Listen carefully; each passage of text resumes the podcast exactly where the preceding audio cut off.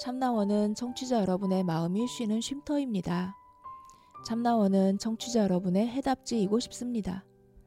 참나원은 어둠을 밝히는 빛이고자 합니다. 심리 상담 방송 참나원은 청취자 여러분과 함께 만듭니다. c h a m n a o n e 골뱅이 다음점 넷으로 참여 사연을 보내주세요. 사연을 보내실 때 연락처를 남겨주시면 연락을 드리고 일정을 예약합니다. 누구든 마음을 내시면 함께 하실 수 있습니다. 참나원은 여러분의 관심과 참여를 기다립니다.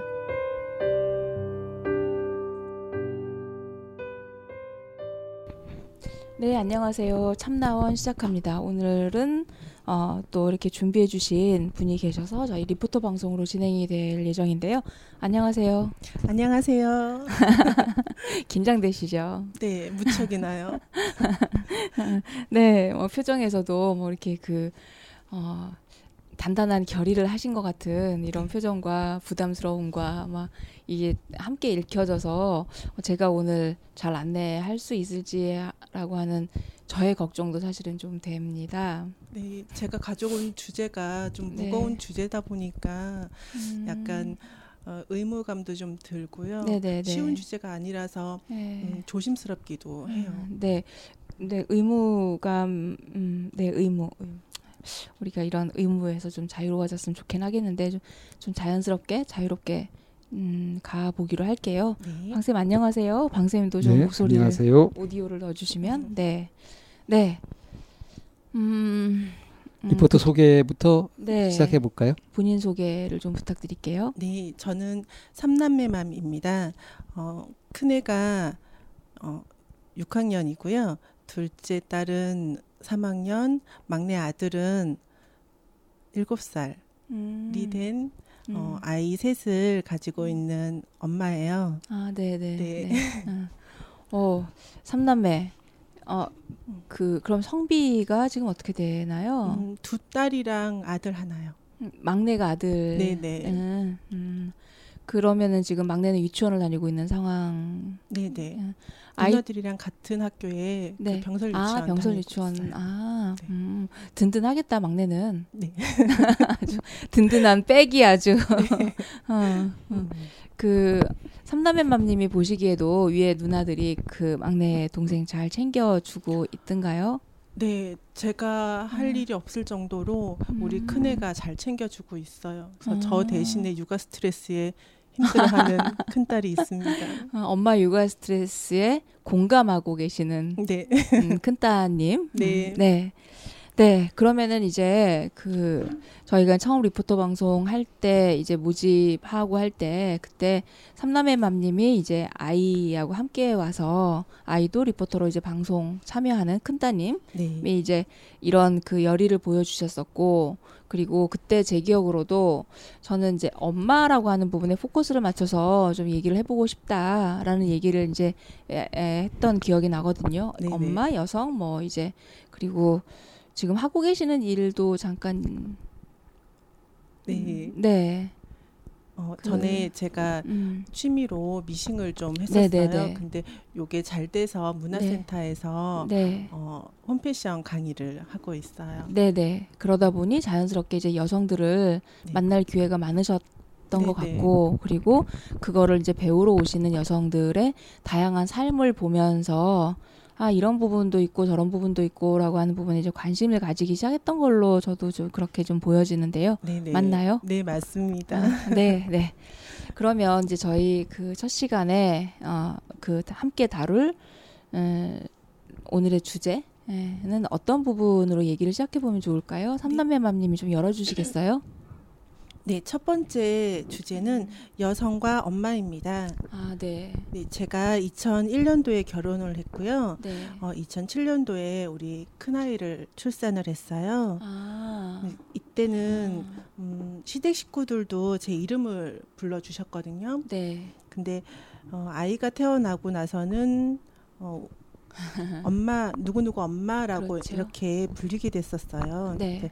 일반적으로 우리 결혼 후에 허, 결혼 후까지는 그냥 이름 불리지만 네. 어, 아이 출산을 하고 나면 그 이름 대신에 누구 엄마로 그 교체가 되더라고요. 그래서 네.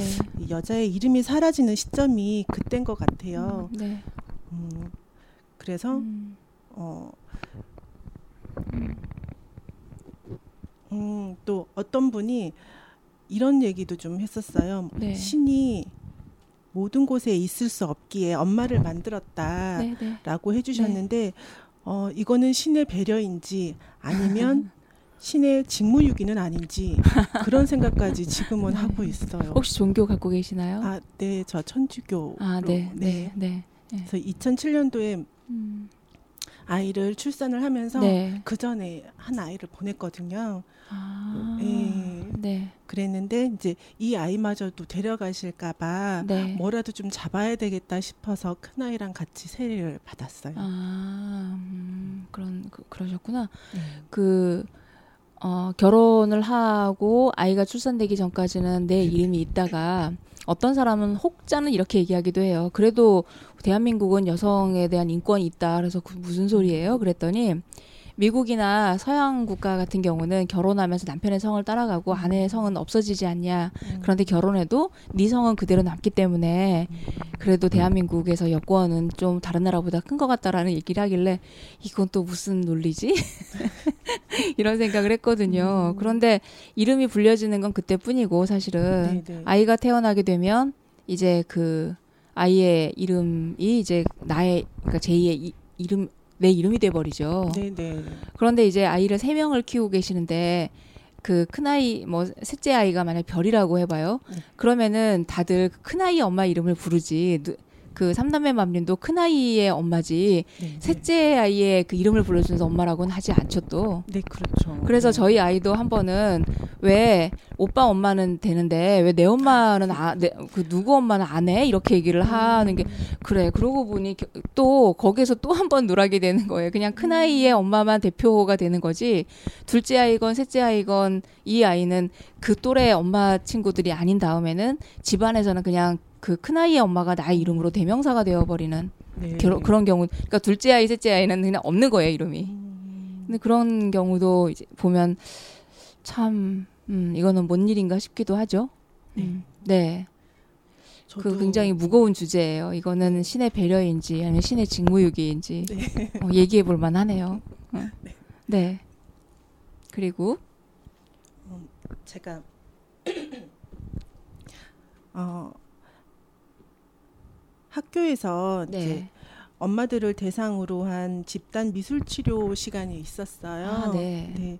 네. 그 상담 선생님이 이제 다 자리를 마련해주고 평소에는 대면 대면 했었던 엄마였는데 자리 앉다 보니까 바로 옆에 앉게 돼서 이 엄마가 어떻게 하는지 볼 수 있게 됐었거든요. 네.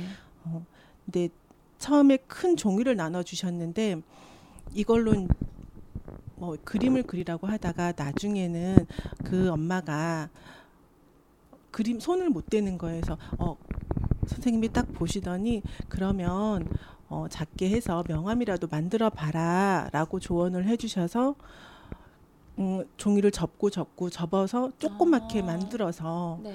어, 명함을 하려고 했는데 딱 이름만 쓰고 30분을 보내는 거예요. 어. 어, 그래서 그거를 보고 왜 그러지 이상하다 하고 전 이제 제 거 하고 어, 나중에 그 선생님이 좀 조언해 주셔갖고 꽃도 그리고 시냇물도 그리고 그래서 약간의 그 뭐 스케치북이 채워지기는 했는데요. 그렇게 한 시간 수업을 끝난 다음에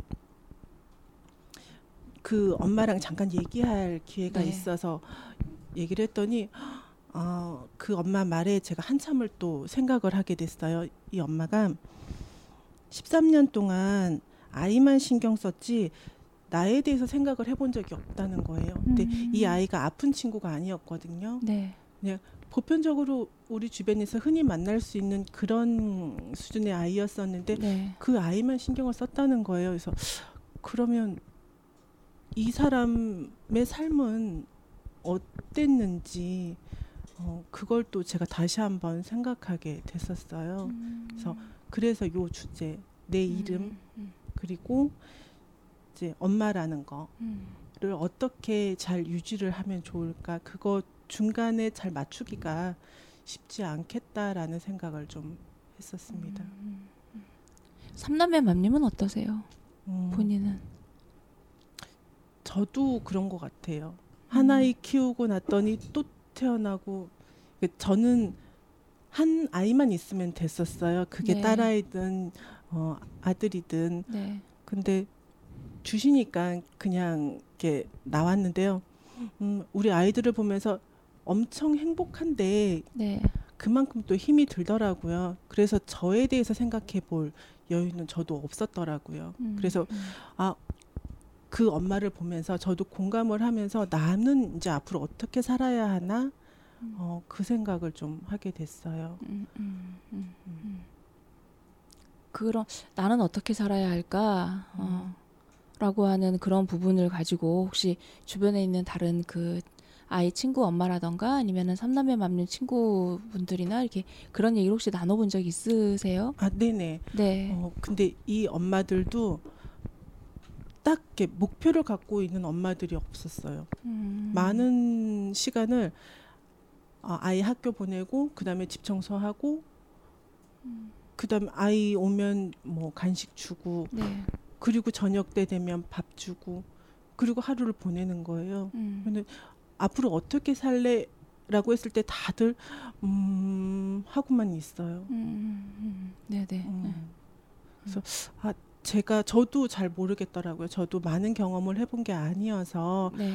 어 어떻게 하면 이제 우리 사회 구성원으로서 역할도 좀 하면서 어 나도 만족할 수 있는 삶을 살 수 있을까? 음. 어, 저도 지금부터 다시 한번 짚어 가보려고요. 음, 음, 음. 그런 고민을 하면서 그 실질적으로 삼담매 맘님 스스로가 뭔가 이제 해봤대거나 뭐 이제 그런 그 외적인 노력 그런 것들이 혹시 있을까요? 음, 그래서 저 리포터 지원한 거예요. 음, 네. 네. 이렇게 되면 어, 선생님들 지금까지 하셨던 방송들이나 네. 그런 사례들을 봤을 때도 저한테 도움이 많이 될 것 같더라고요. 네. 네. 그리고 이제 다양한 사람들한테 당당하게 질문을 할 수 있겠더라고요. 내가 너를 염탐하려는 게 아니라 네. 요런 요런 사례가 있어서 너한테 음. 물어보는 거야라고 이렇게 얘기를 할 수 있겠더라고요. 그러면서 음. 저도 저 정체성을 좀 찾아갈 수 있게끔 음, 음. 어, 해보려고 지원을 했었어요. 음, 음, 어, 삼남매 맘님은 결혼하기 전에는 음, 어떤 삶을 살고 계셨었을까요? 그때는 이제 본인의 이름으로? 어, 평범하게 제가 이제 97학번이거든요. 네. 네. 음. 네. 그래서 어, 휴학도 한번 해보고 네. 그리고 복학하면서 이제 남편을 만났어요. 네. 어, 대학 캠퍼스에서 연애도 해보고 이제 졸업하자마자 바로 결혼을 하기는 했는데 아. 어, 그 전에 잠깐 직장 생활로는 이제 컴퓨터 강사로 활동도 해봤었고요. 네, 네, 네. 네. 음. 근데 그 기간이 극히 짧아요. 1년 남짓. 음, 음, 음. 그렇게 음. 되다가 이제 2007년 2007년까지는 제가 공무원 시험도 준비를 해보고요. 음. 어, 그다음 마사지 샵에서도 일을 해봤었어요. 네, 네. 어, 남편이 안산으로 출퇴근을 하고 집은 인천이었었는데 음, 네. 출퇴근 시간이 너무 힘들어하니까 아 남편 좀 편안하게 내가 뭐를 해줄 수 있을까 하다가 발 관리를 좀 해주면 음. 어, 괜찮겠다 싶어서 그때 마사지를 배우기 시작했거든요. 그래서 음. 저희 신우랑 위에 형님이랑 같이 예, 배우기 시작을 하고 어 음. 재밌네 하고 이제 강사 눈에도 들어서 그 음. 강사님이 새로 오픈하는 가게에서 예, 마사지 음. 그 일하는 것도 경험을 해보게 됐었어요. 음, 근데 음. 몇년 하다 보니까 아이가 계속 안 들어서는 거예요. 아, 네. 그래서 몸 만들고 어, 임신하고 그렇게 됐었어요. 어, 네네. 네. 그러면 지금 이제 문화센터 강사로 일하고 계신다고 하셨으니까 네. 지금은 이제 본인의 이름을 걸고 이제 하시는 거네요. 네네네. 네, 네. 어, 네. 음. 그렇게 이름을 불려줬을 때랑 또 누구 엄마라고 불려졌을 때랑 음, 어떠신가요? 음, 사실 지금 제 이름으로 어, 하고 있는 게 더 만족감은 들더라고요. 음. 어, 그래서 오 선생님 했을 때 그 내가 뭐를 이 사람한테 뭐를 더 줄 수 있을까? 그러니까 이분이 뭘 바라고 오신 거는 아니었어요. 그러니까 자기 작품에 대해서 네. 어, 기본적인 것만 알려주면 되는 거였는데 왜 예쁜 사람은 원단 하나를 주더라도 조금 더 예쁘고 여기에다가 레이스를 하나 더 붙여주고 싶고 그렇잖아요. 그러면 이제 그 사람이 처음에는 삐뚤빼뚤했던 박음질이 그런 걸로 커버가 되니까 더 예뻐 보이고 또 만족해서 다음 네. 거를 또 수업 받으시고 이러시거든요. 네. 예, 그랬을 때 그분들 반응 보는 게 굉장히 좋았었어요. 음. 그래서 아 요런 거를 보니까 그러면 이런 쪽으로 봉사활동 나가도 괜찮겠다라는 음. 생각도 하고요. 음. 네. 음, 음. 선생님 뭐 질문하실 거 없으신가요? 남성의 눈으로. 글쎄요. 결혼 전에 어, 뭐 특별한 꿈이 있어서 하려고 하다가 결혼하게 되면서 그 경력이 끊기게 되고 그 꿈을 버리게 되고 이제 육아 뭐 가정 생활에 이제 몰두하게 되는 그런 분들도 꽤 많잖아요. 네. 근데 삼남매 맘님은 꼭 그런 케이스는 아닌 것 같고 네, 네. 워낙에 이게 남한테 뭘 해주기를 좋아하셨나 봐요. 네, 실속 없이 퍼주는 거 좋아해요. 그래서 결혼해가지고도 역시 또 남편이 힘든 거 보고서 마사지를 해줄 생각을 하시고 네. 그러니까 항상 뭔가 이렇게 베풀어 주려고 하는 삶을 사셨나 사신 것 같은데 네. 예 그런데 주제를 잡으신 것이 이제 그 여성과, 여성과. 엄마 그러니까 네. 결혼하고 아이를 낳게 되면서 자기 이름을 잃어버리게 되고 그리고 이제 누구 엄마로서 살게 되는 거 그것이 어, 오히려 여성과 엄마라고 했지만은 이제 엄마는 여성이니까 또 네. 그러니까 그거는 오히려 그냥 많이 또 이렇게 중첩되는 것 같고요.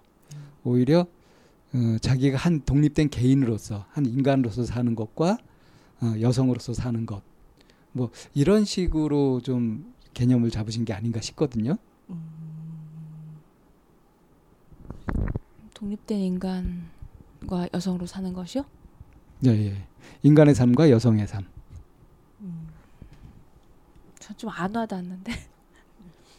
그러니까 여성과 엄마 이렇게 하면 여성으로서의 삶과 엄마로서의 삶. 근데 엄마로서의 삶은 여성으로의 삶 안에 부분으로 들어가는 거라서 이렇게 네. 딱 대비가 되는 것 같지 않고요. 또 이제 누구의 엄마가 되었을 때 자기 이름을 잃어버린다 할 때 한 사람으로서 자기가 기능하는 것이 아니라 어, 누구의 엄마 이런 관계의 일부로 들어가게 되는 거잖아요. 정체성을 음. 그렇게 갖게 되는 거잖아요. 지금 이제 강사로 활동하시면서 무슨 선생님 이렇게 불렸을 때 또 그렇게 역할을 할 때 만족감이 더 있다. 네. 이렇게 하시는 것도 여성으로서의 삶을 사, 찾았다기보다는 한 독립된 음. 인간으로서의 삶이다. 저는 이제 그렇게 들려가지고요. 음. 제가 이렇게 좀, 어, 좀 개념을 따지는 버릇이 좀 있어서. 그러니까 이야기를 풀어나갈 때, 어, 엄마로서 살아가는 삶과 여성으로서 살아가는 사람은 이렇게 딱 대비시켜 놓기는 좀 그럴 것 같아요. 오히려 대비가 되는 거는 어, 자기가 한 독립된 주체적인 인간으로 독립적인 삶을 살아가는 것과 어, 누구의 엄마로서 그렇게 살아가는 것 이것이 이제 크게 봐서는 또 여성이 많이 숙명처럼 짊어져야 됐던 그런 삶이기도 하니까 그래서 포인트를 어떻게 맞춰가는 게 좋을까 하는 생각을 좀 하긴 했는데 두 분 어떠신가요? 와 닿으세요? 무슨 말씀하시는 건지는 알겠어요. 네. 네. 네. 음. 저는 좀 정리가 좀 잘 안 돼요. 선생님 말씀이. 음. 어, 여성의 삶이 어, 한 인간으로서 인권을 누리는 삶이라고 생각하시나요?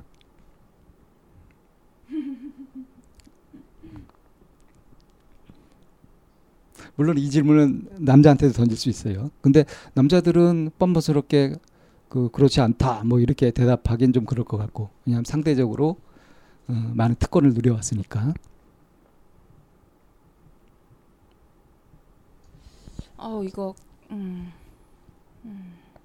그러니까 음 저는 삼남매 맘님이 왜 그 우리 여자들이 내 이름은 분명히 있는데 결혼을 하면서 이름으로 불리지 않고 그냥 아이 이름으로 불릴까 아이 이름으로 불리는과 동 하면서 그냥 그 누구 아이 아이의 엄마로서 기능하는 인간으로서 그냥 남아버리는 것이지 한 여성으로서는 그냥 내 이름 석자를 가지고 있는 부분에 있어서는 좀 이렇게 별로 돌봐지지 않는 음 이런 부, 게 그냥 나도 이거를 그러니까 자연스럽게 그냥 생각해 버린 거잖아요. 누구 엄마로 네. 불려진다라고 하는 게.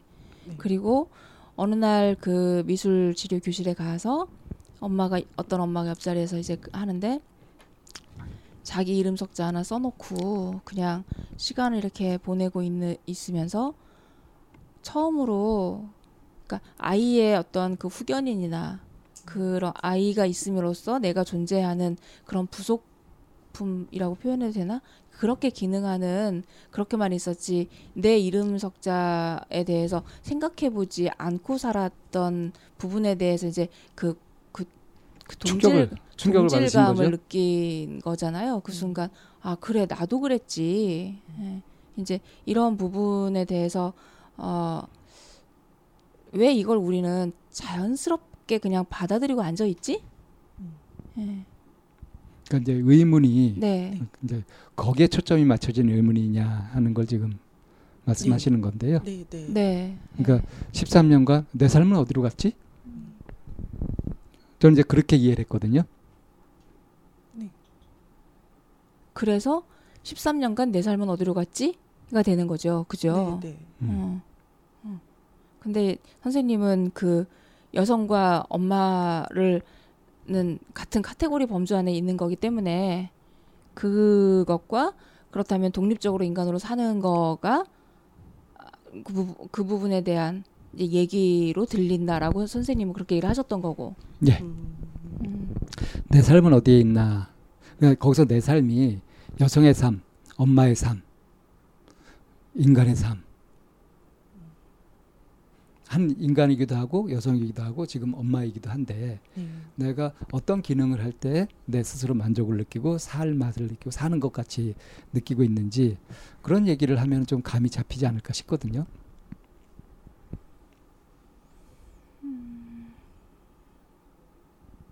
우리가 그 저기 옛날 뭐 양반 상농 가릴 때 그 상인들 그러니까 그 양반이 아닌 사람들 또는 뭐 노예 계급의 사람들 이런 것을 바람직하다고 보지 않잖아요. 그건 뭔가 뺏긴 기본권을 뺏긴 삶으로 보잖아요. 그런 맥락에서 봤을 때 아직 현대에도 아직 많은 부분들에서 이제 여성들이 자기가 한 인간으로서 살아가는 부분에서 충분한 권리를 누리고 있느냐 그런 삶을 살고 있느냐 할 때 안팎으로 참 해결해야 될 문제가 많다고 보거든요. 그래서 저는 여성과 엄마 이렇게 왔을 때 여성과 엄마가 저는 이제 남성이니까 그렇게 크게 달라 보이지 않는 거예요. 여성이 좀 더 큰 범주고 엄마가 그것에 이제 한 일부 범주이긴 한데 굉장히 많은 여성들한테 또 모성을 갖다 강요하기도 하잖아요. 이, 엄마가 일부 범주가 아니라 여성이 하고 있는 어떤 기능성 부분이죠. 그러니까. 네. 근데 그거를 여성의 한 부분이라고 표현하시면 그거는 여성의 삶의 한 부분. 여성은 삶에서 음, 음, 엄마로 기능하는 거죠. 음. 아빠가 엄마로 기능하진 않아. 아빠가 엄마로 기능하는 경우도 있, 남, 남자가 엄마로 기능하는 경우도 있죠. 그렇지 않아요? 네, 요즘엔 네, 네네, 예. 부모 가족도 있으니까. 네네. 네. 네. 자, 네, 그러니까 네. 우리가 첫 주제에서 여성과 엄마라고 했을 때 결국 하고자 하는 얘기가 뭔 거죠? 그 그러니까 여성과 엄마, 그러니까 아, 여성과 엄마가 사실은 그렇게 분류되어 분리되어 있지는 않은데 나는 과연 내 이름에 대해 그러니까 음, 누구의 엄마가 아닌 그내 이름 아, 아버지가 어머니가 나에게 주신 그 이름으로 그야말로 독립적으로 살아가고 있나? 음. 그리고 어, 어떻게 기능하는 엄마가 아니라 기, 기능하는 엄마로서 기능하는 이런 부분이 아니라 어, 내가 내 이름으로 잘 살아 어떻게 살아갈 것인가 주체성을 가지고 네, 네. 하는 이런 부분이라고 보면 될까요?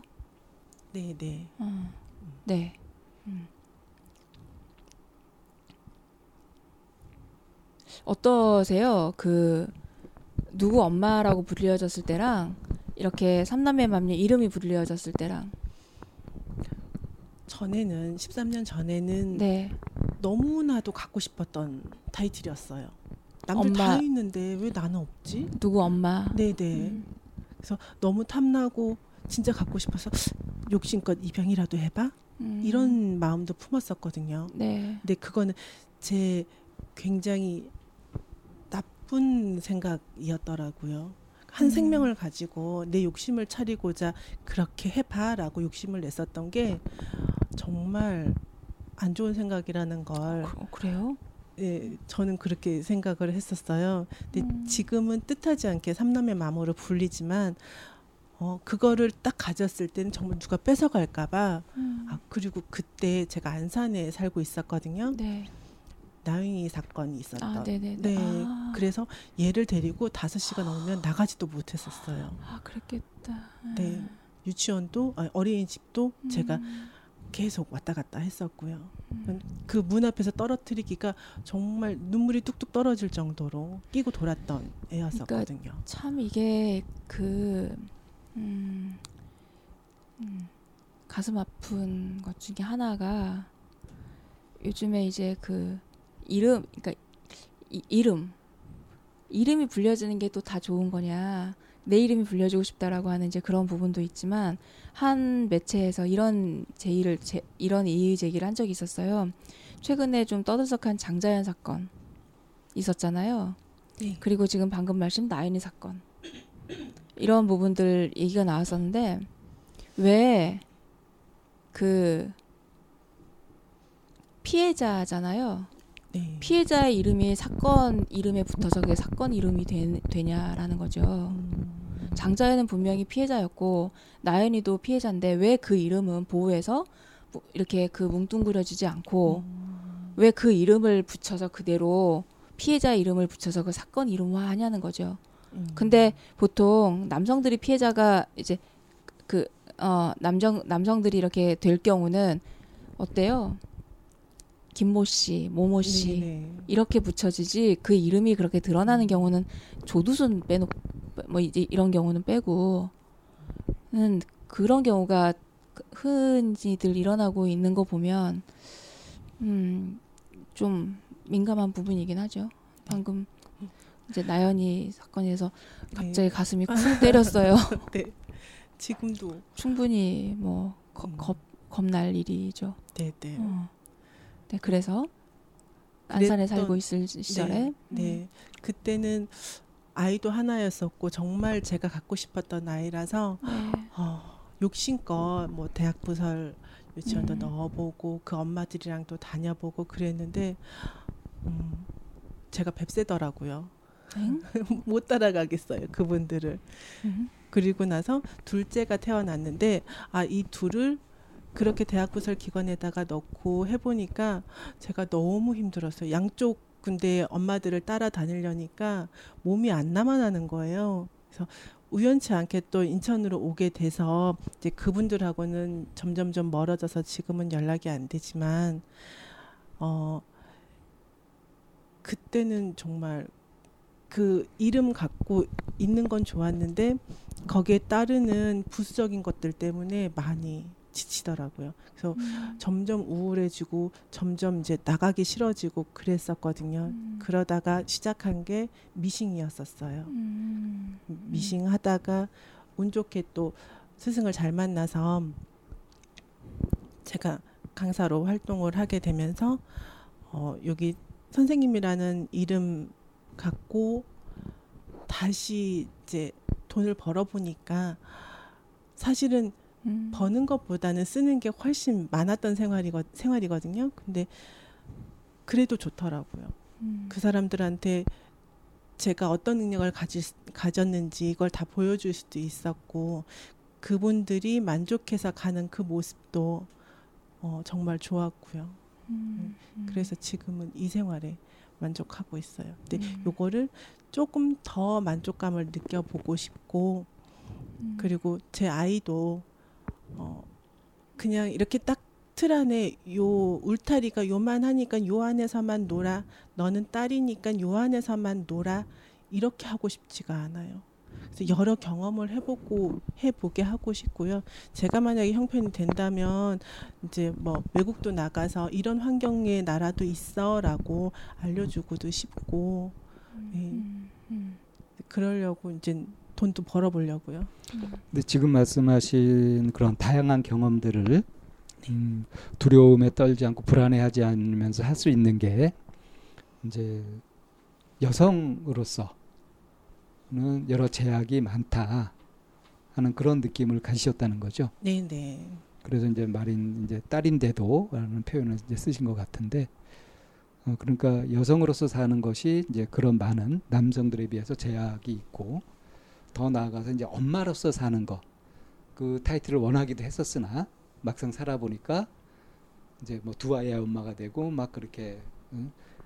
최선을 다해서 막 하려고 하다 보니까 가랑이 찢어지더라. 내가 뱁새가 돼서 네. 그 정도로 엄마로서 사는 것이 굉장히 버겁고 힘들더라. 네. 그런 말씀이시죠? 네, 네. 그러면 지금 여성으로서 또 엄마로서 살아가는 자신의 삶이 어떻게 느껴지시는 거예요? 지금 이제 강사로서의 삶도 사시잖아요. 네. 사실 어, 좀 벅차기는 해요. 어디에다가 제가 정신력이 조금 더 강했더라면 어 요거를 잘 커버를 할 수 있을 텐데 한쪽으로 쏠리면은 나머지가 엉망이 되는 거예요. 지금 집이 엉망이에요. 제가 외부 활동에 신경을 쓰다 보니까 집 정리가 안 되더라고요. 이쪽에 방 하나 치우는 것도 체력이 너무 딸려가지고 한 군데 치우고 나서 이 세 사람이 막 꺼내 놓으면 그걸 뒷정리하는 힘이 없어서 바로 퇴근해서 오면 이불에 누워버리더라고요. 음. 그리고 나선 또 자책해요. 아침에 일어나서. 음, 그렇게 살다가 이제 맏딸이 네. 그 두 동생들을 좀 돌봐주기도 하고 네, 네. 엄마가 했던 역할을 일부 좀 담당하기도 하고 네. 그래서 맏딸이 육아 스트레스를 또 갖기도 하고 네 그것도 제 죄책감의 하나예요 내 일을 제가 떠안고 있구나 그러면 쟤한테 잘해야 되겠다라는 생각을 들면서도 자꾸 아 여기서 이것만 조금만 더 잘하면 되는데 하는 욕심도 부리고 있더라고요. 엄마는 그렇게 다 해줘야 되는 존재인가요? 저는 그거는 아니라고 봅니다. 지금은 음. 다안 해주고 싶습니다. 저도 살아야 되겠더라고요. 그게 어, 삼남매 마음님이 다른 여성분들에 비해서 모성이 굉장히 약하거나 뭔가 어, 상당히 능력이 없거나 그래서 그런 생각을 가지시게 되는 걸까요? 그 아이 셋을 기르는 엄마라면 공감할 수 있는 그런 어려움일까요? 하나만 키워도 공감하실 거예요. 어, 저 신랑이 좀 이런 식으로 생각을 해요. 비행기를 타면 안전 수칙에 대해서 얘기를 해주잖아요. 그러면 아이 엄마들한테 먼저 본인이 쓰고 마스크를 쓰고 그 다음에 아이를 챙기라고 얘기를 한다. 음. 너도 네가 살아야지 우리 아이가 살 수 있으니까 너부터 챙겨라. 그거를 우리 큰딸 낳고 나서부터 계속 들어왔었어요. 음. 근데 지금은 그 말에 흠뻑 젖어서 제 욕심 부려보려고요. 음. 제가 살아보려고요. 처음부터 어, 이렇게 욕심을 부렸던 거는 아니고요.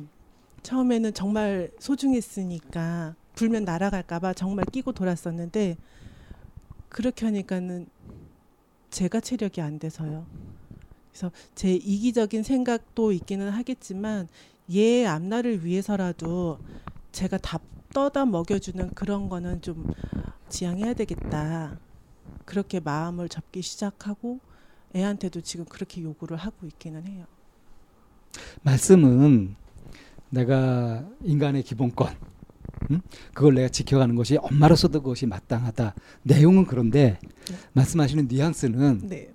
그래도 엄마는 무조건 퍼줘야 되는 존재 아닌가 하는 것을 계속 깔고 계신 것 같은 네. 느낌이 들어요. 네. 엄마는 그런가요? 운명적으로? 이 사회가 그렇게 몰고 가는 건가? 매체나 이런 거에서도 다 그렇게 되지 않나요? 음, 매체요? 어떤 매체요? 뭐 방송에서도 뭐 드라마라든가 이런 것들 보면 어 지난번에 그 대한항공 사건에서도 엄마가 저러니까라는 얘기들을 음, 네. 많이 했어가지고요. 음. 그래서 이런 것들이 엄마라는 쪽으로 이렇게 몰아가는 건 아닌가. 음. 그거는 그 사회 시선이나 이런 부분이 미성숙하기 때문에 그렇다고 생각해요.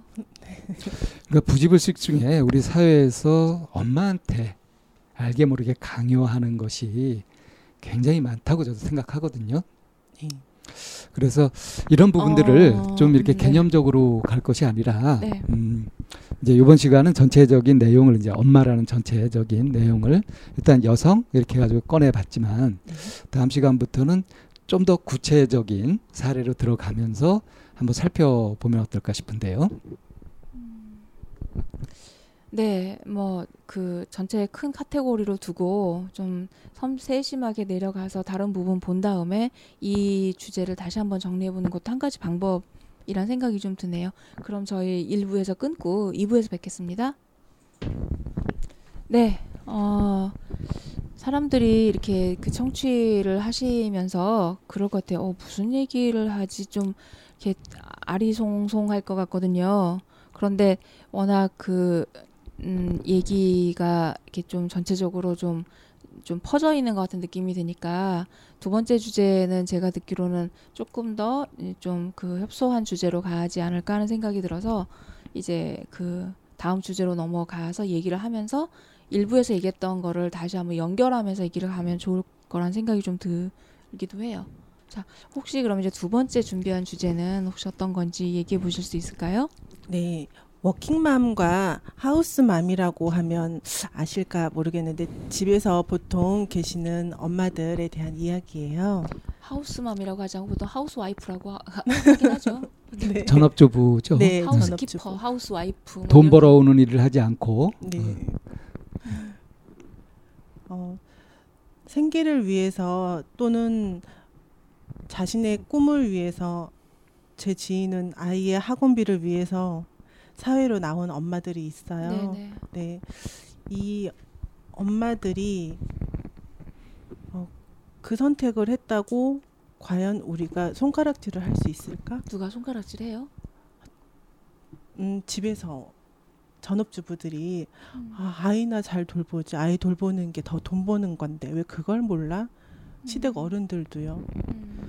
그래 그 원단들 날리지 말고 먼지 풀풀 날리지 말고 그냥 애기 잘 키우고 음, 요즘 옷들 잘 만들어내니까 마트에서 사가지고 입히면 되지 뭘 굳이 그걸 만들어가지고 입히냐 그렇게 음, 얘기를 하시는 분도 님이 들었던 얘기였던가요? 네.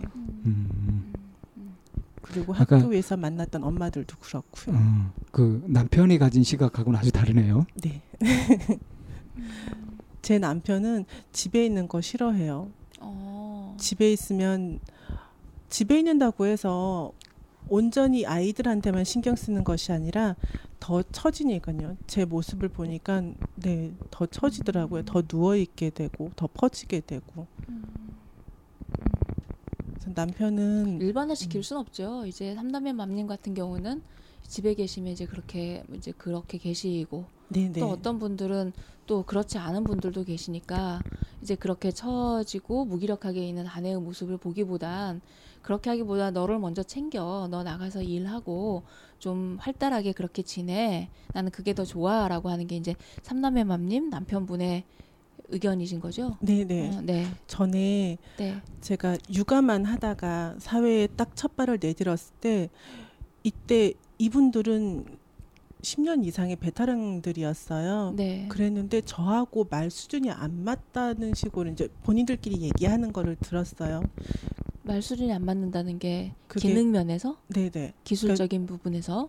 어, 긴 대화 수준이 저는 아이들만 상대를 했었으니까 그런 육아어라고 해야 되나 아. 그런 코맹맹이 소리 요런 게 좀 많이 들어가 있었는데 아. 이분들은 그렇지 않은 거예요. 되게 음. 프로답게 딱 할 말하고 아닌 건 아니라고 얘기를 하고 음. 그러신 분들이었는데 제가 아니어도 우리 아이들 상처받지 않게 하려면 이렇게 뒤로 얘기하는 그런 방식으로 얘기를 하다 보니까 아 이분은 좀 사차원인가 이렇게 얘기를 하는 걸 들었었거든요. 음.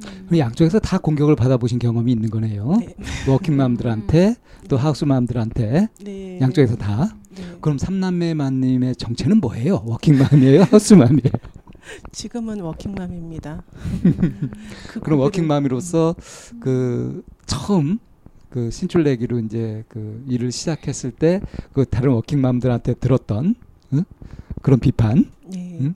이렇게 그러니까 일을 덕덕덕덕 제대로 그 하지 못하고 어, 아이 다루듯이 그렇게 하는 것이 좀 사차원 뭐 이런 식으로 봤듯이 네. 혹시 그렇게 보시나요?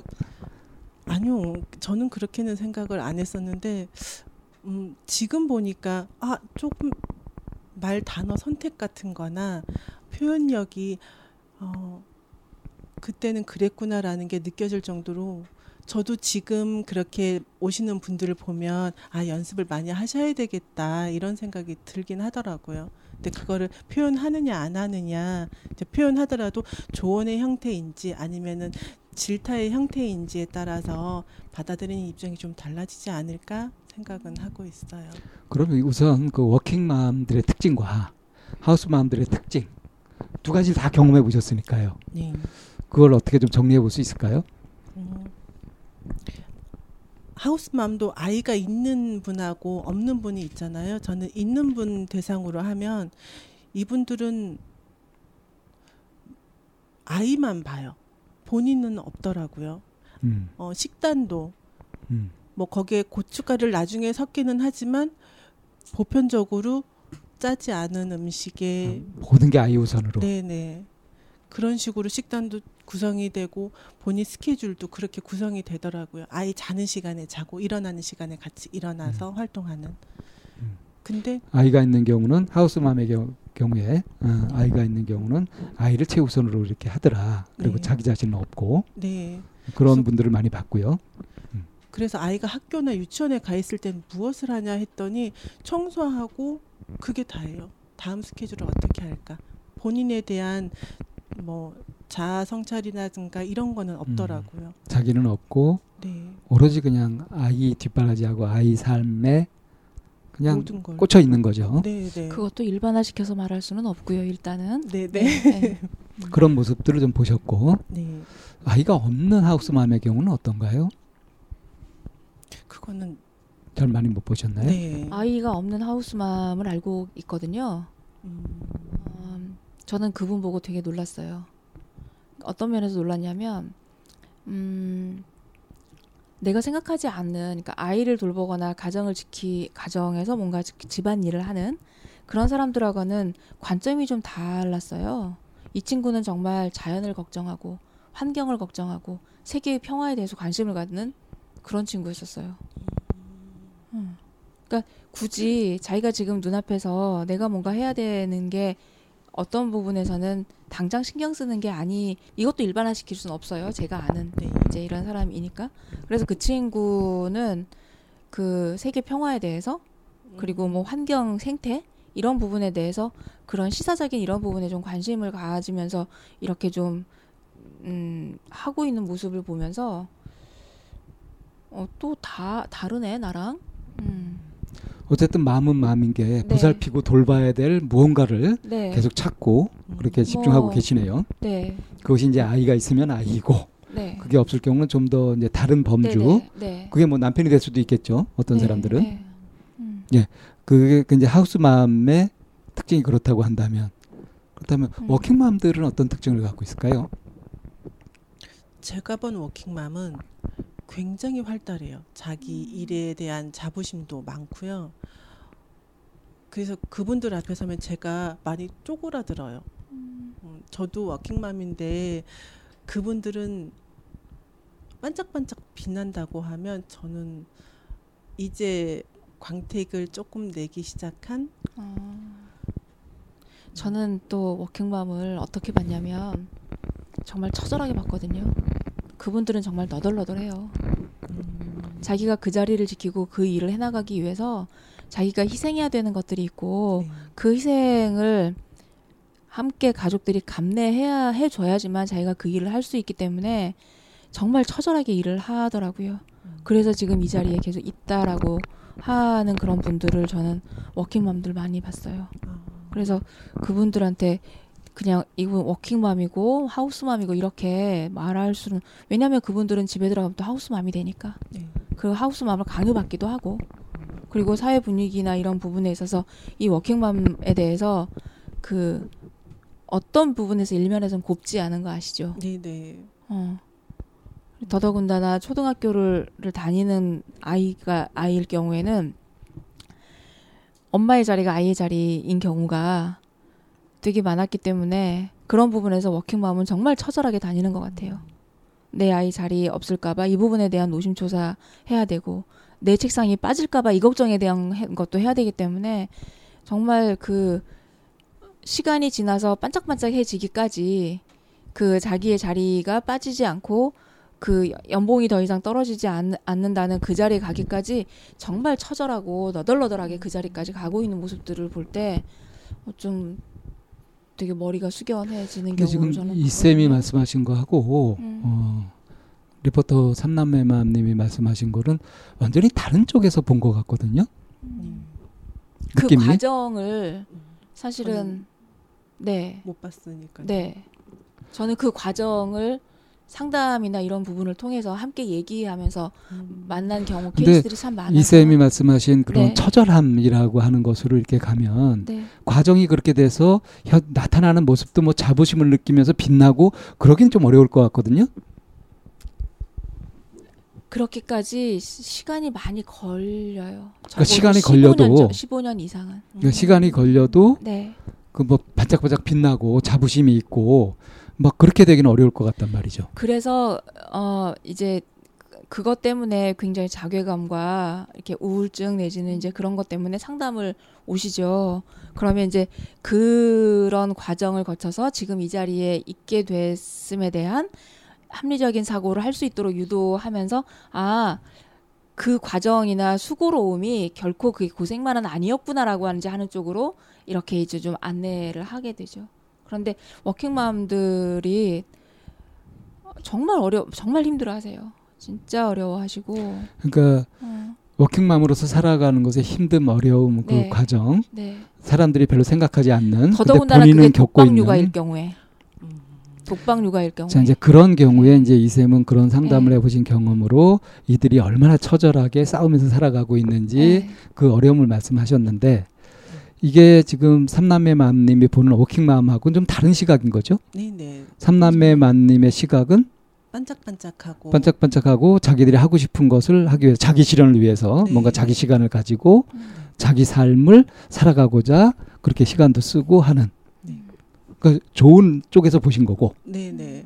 이제 이샘은 그것의 이면, 뭐 처절함 이런 쪽으로 그러니까 이렇게 그런 과정을 거쳐서 이제 그런 반짝반짝함이 이제 보여지는 그 시기에 이제 그 삼남의 맘님은 보셨고 네. 그런 모습을 보면서 나도 한번 시도해 봄직하겠다라고 네. 이제 나오셨던 건데 아주 운이 좋고 정말 기회가 좋았던 거는 남편의 지지가 네. 있었던 거잖아요. 그쵸. 어. 그러니까 그 일을 하는 데 있어서 어느 한쪽을 본인이 정말 우리 집 정리가 안 돼요 하는 이 부분에 대한 양해와 배려가 다 남편도 그렇고 아이도 그렇고 되는 부분이기 때문에 지금 하실 수 있는 거, 거, 거고요. 네, 네. 어.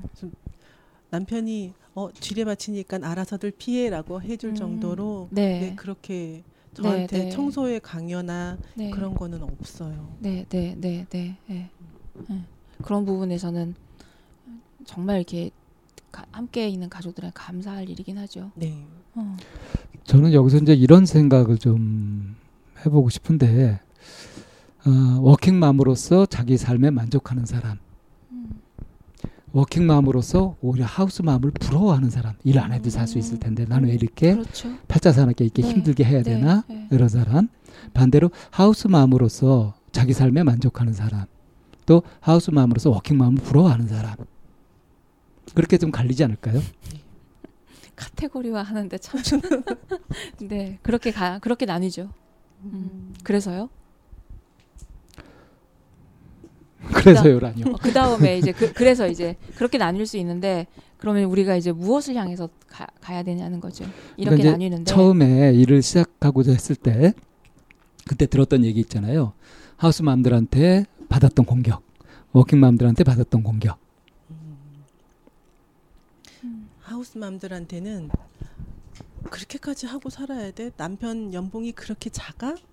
라고 했을 때 어. 그들은 이제 워킹맘들을 워킹맘들 남편이 무능하거나 해가지고 자기가 벌지 않으면 안 되는 사람으로 그렇게 보는 거죠. 네, 네. 그것이 전제돼 있는 거죠. 네. 그래서 제가 저만 욕 먹으면 되는데 그게 아니라 남편 얼굴까지 제가 먹칠하는 건 아닌가 그런 생각도 들었었고요.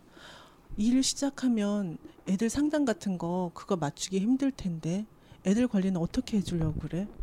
어, 우리 큰애 6학년인데 지금 중학교, 고등학교 다 엄마가 다 쫓아다녀야 되고 엄마 정보력으로 애들이 좋은 학교 가는 건데 그걸 어떻게 커버하려고 그래? 그렇게 아이까지 물고 들어갈 때는 음, 먹먹해지더라고요. 그 공격을 어떻게 견뎌내셨어요? 무시했어요.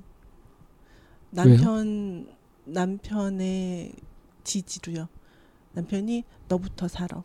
네가 이렇게 힘들어하지 않고 그 사회생활을 거기를 견딜 수 있으면 된다고.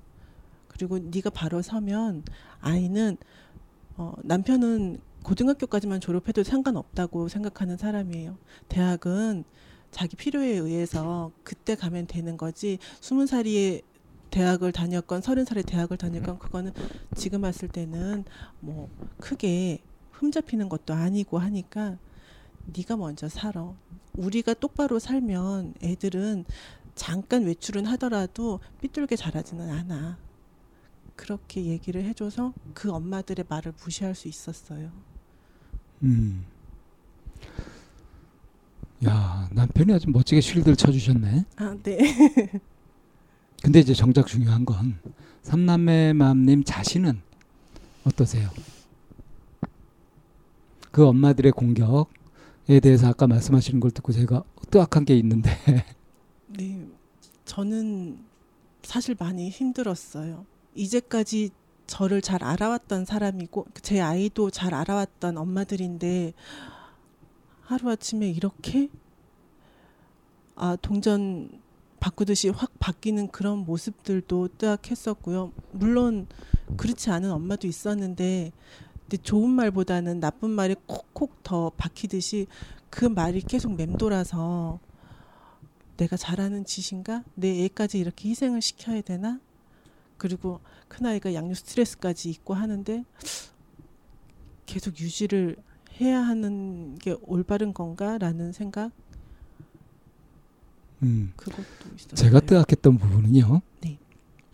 상대 얘기를 듣고 그 공격을 받고 했을 때 저는 이야기를 들으면서 보통 어, 이야기가 합리성이 있나?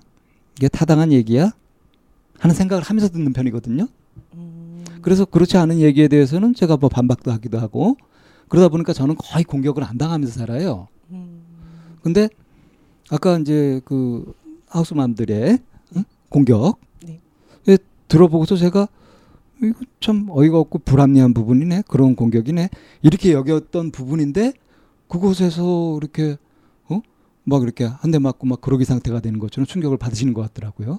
그래서 그것이 좀 뜨악했거든요, 저는. 음, 욕을 먹을 때 저만 탓하면 되는데 제 뒷사람까지 다 탓하는 그 느낌이 충격이었어요, 전. 그 충격을 받으실 때, 네. 충격을 받으실 때 어떤 사람은 화가 나요. 음... 이게 너무 심한 거 아니야? 이러면서. 근데 삼남매 만님은 그 충격을 그냥 다 받으시는 것 같아. 반박을 안 하고. 음.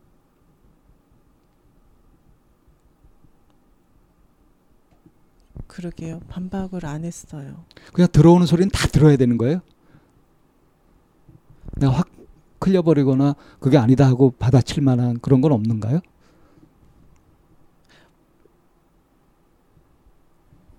하우스맘들의 공격 얼마만큼 타당합니까? 경험해 보시니까. 타당하다고 생각하지는 타당하지 않죠. 네. 내가 막상 그 어? 워킹맘으로서 일을 하고 이렇게 했을 때 그들이 막 이렇게 걱정했던 것처럼 뭐 집이 완전히 엉망이 되고 애들 교육도 엉망이 되고 그냥 어? 내가 하우스맘으로서 이렇게 역할을 막 최선을 다할 때보다 아주 망가지고 막 그런 일들이 생겼다고 한다면 그들의 말이 어느 정도 타당성이 있는 건데 음. 실제로는요. 그렇지 않았어요. 그렇지 않았죠. 네. 그런데 이제 그거를 어떻게 그러면 이제 방어하셨냐 이겨내셨냐 했을 때 남편이 이렇게 해주고 해서 실 쳐주고 그랬다는 말씀을 하셨지. 네. 어 그들의 얘기가 뭐 그들의 걱정이었지 나한테 딱 맞는 것은 아니었다. 이런 저희가 들으면서 어 그래 그래 그렇네요. 이렇게 하는 식이 아니었단 말이에요.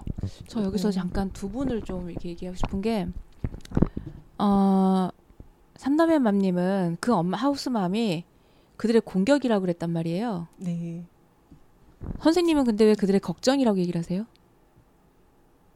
아, 그들이 지들 걱정, 지들이 겁나는 거 그걸 가지고 얘기했으니까. 저는 그분들이 하우스맘 그 아니 삼남매 맘님이 그렇게 얘기하는 거는 걱정이거든요. 음. 근데 그거를 공격이라고 받아들이신 거에 대해서 음.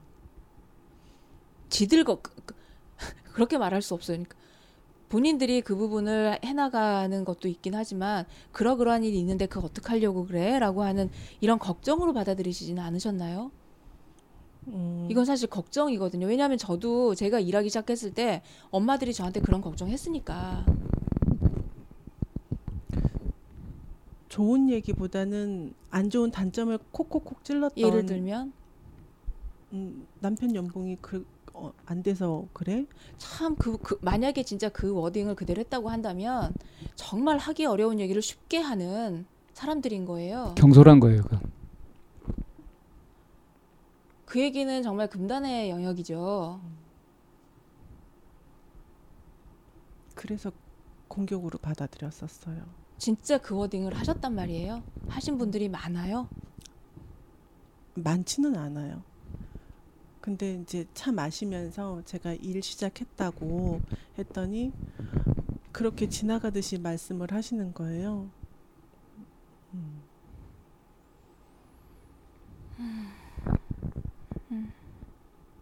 근데 그 그곳에 대해서 뭐 이렇게 따로 반박을 안 하셨어요? 그냥 제가 이거 하고 싶어서요라고 하고 넘겼었어요. 저 이거 미싱하는 거 음. 좋아하잖아요. 그래서 좋은 자리 생겨가지고 이렇게 들어가게 됐어요. 운 좋게. 그렇게 대답은 했으나 음. 아주 시원스럽게 받아친 것은 아닌 거죠. 음. 네.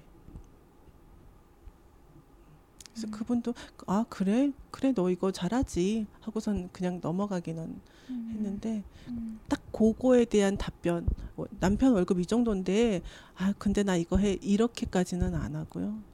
음. 아니 답변을 그렇게 해야 되는 게 아니라 음. 참 하기 어려운 얘기를 쉽게 하시네요. 되게 무례한 질문이신데요. 아니, 그 사람 그 사람은 막 그렇게 얘기하게 될, 될 정도로 삼남매 마님을 가깝게 생각했는데 삼남매 마님은 그 사람이 그렇게 가깝지 않았나 봐요. 그랬을 수도 있죠. 그렇죠. 음. 그러니까 이제 걱정을 할 때는 부정적인 면을 봐요. 긍정적인 면을 봐요. 부정적인 면. 그렇죠. 그래서 부정적인 얘기를 하니까 네. 걱정을 하는 게 그죠. 네. 근데 이제 그렇게 부정적인 얘기를 한다고 그게 공격적으로 느껴진다. 음. 그럴 수는 있죠. 근데 이제 같은 것을 나를 공격한다고 보느냐, 이거 걱정하는 거로 보느냐. 음, 음. 내가 여유가 있으면은 그 걱정이 걱정으로 보이는데 음. 내가 스스로에게 확신이 없고 좀 여유가 없으면 그 이제 공격으로 느껴질 수도 있죠. 저는 강의를 아직 준비가 안 됐다 생각을 했는데 그 강사님 저 예, 강사님이 빨리 저한테 다 이름을 하고 이제 떠나고 싶어 하시니까 거기에 대한 부담도 사실은 있었어요. 내가 완벽하게 세팅이 안 됐는데 강의를 해야 된다는 그런 입장. 음.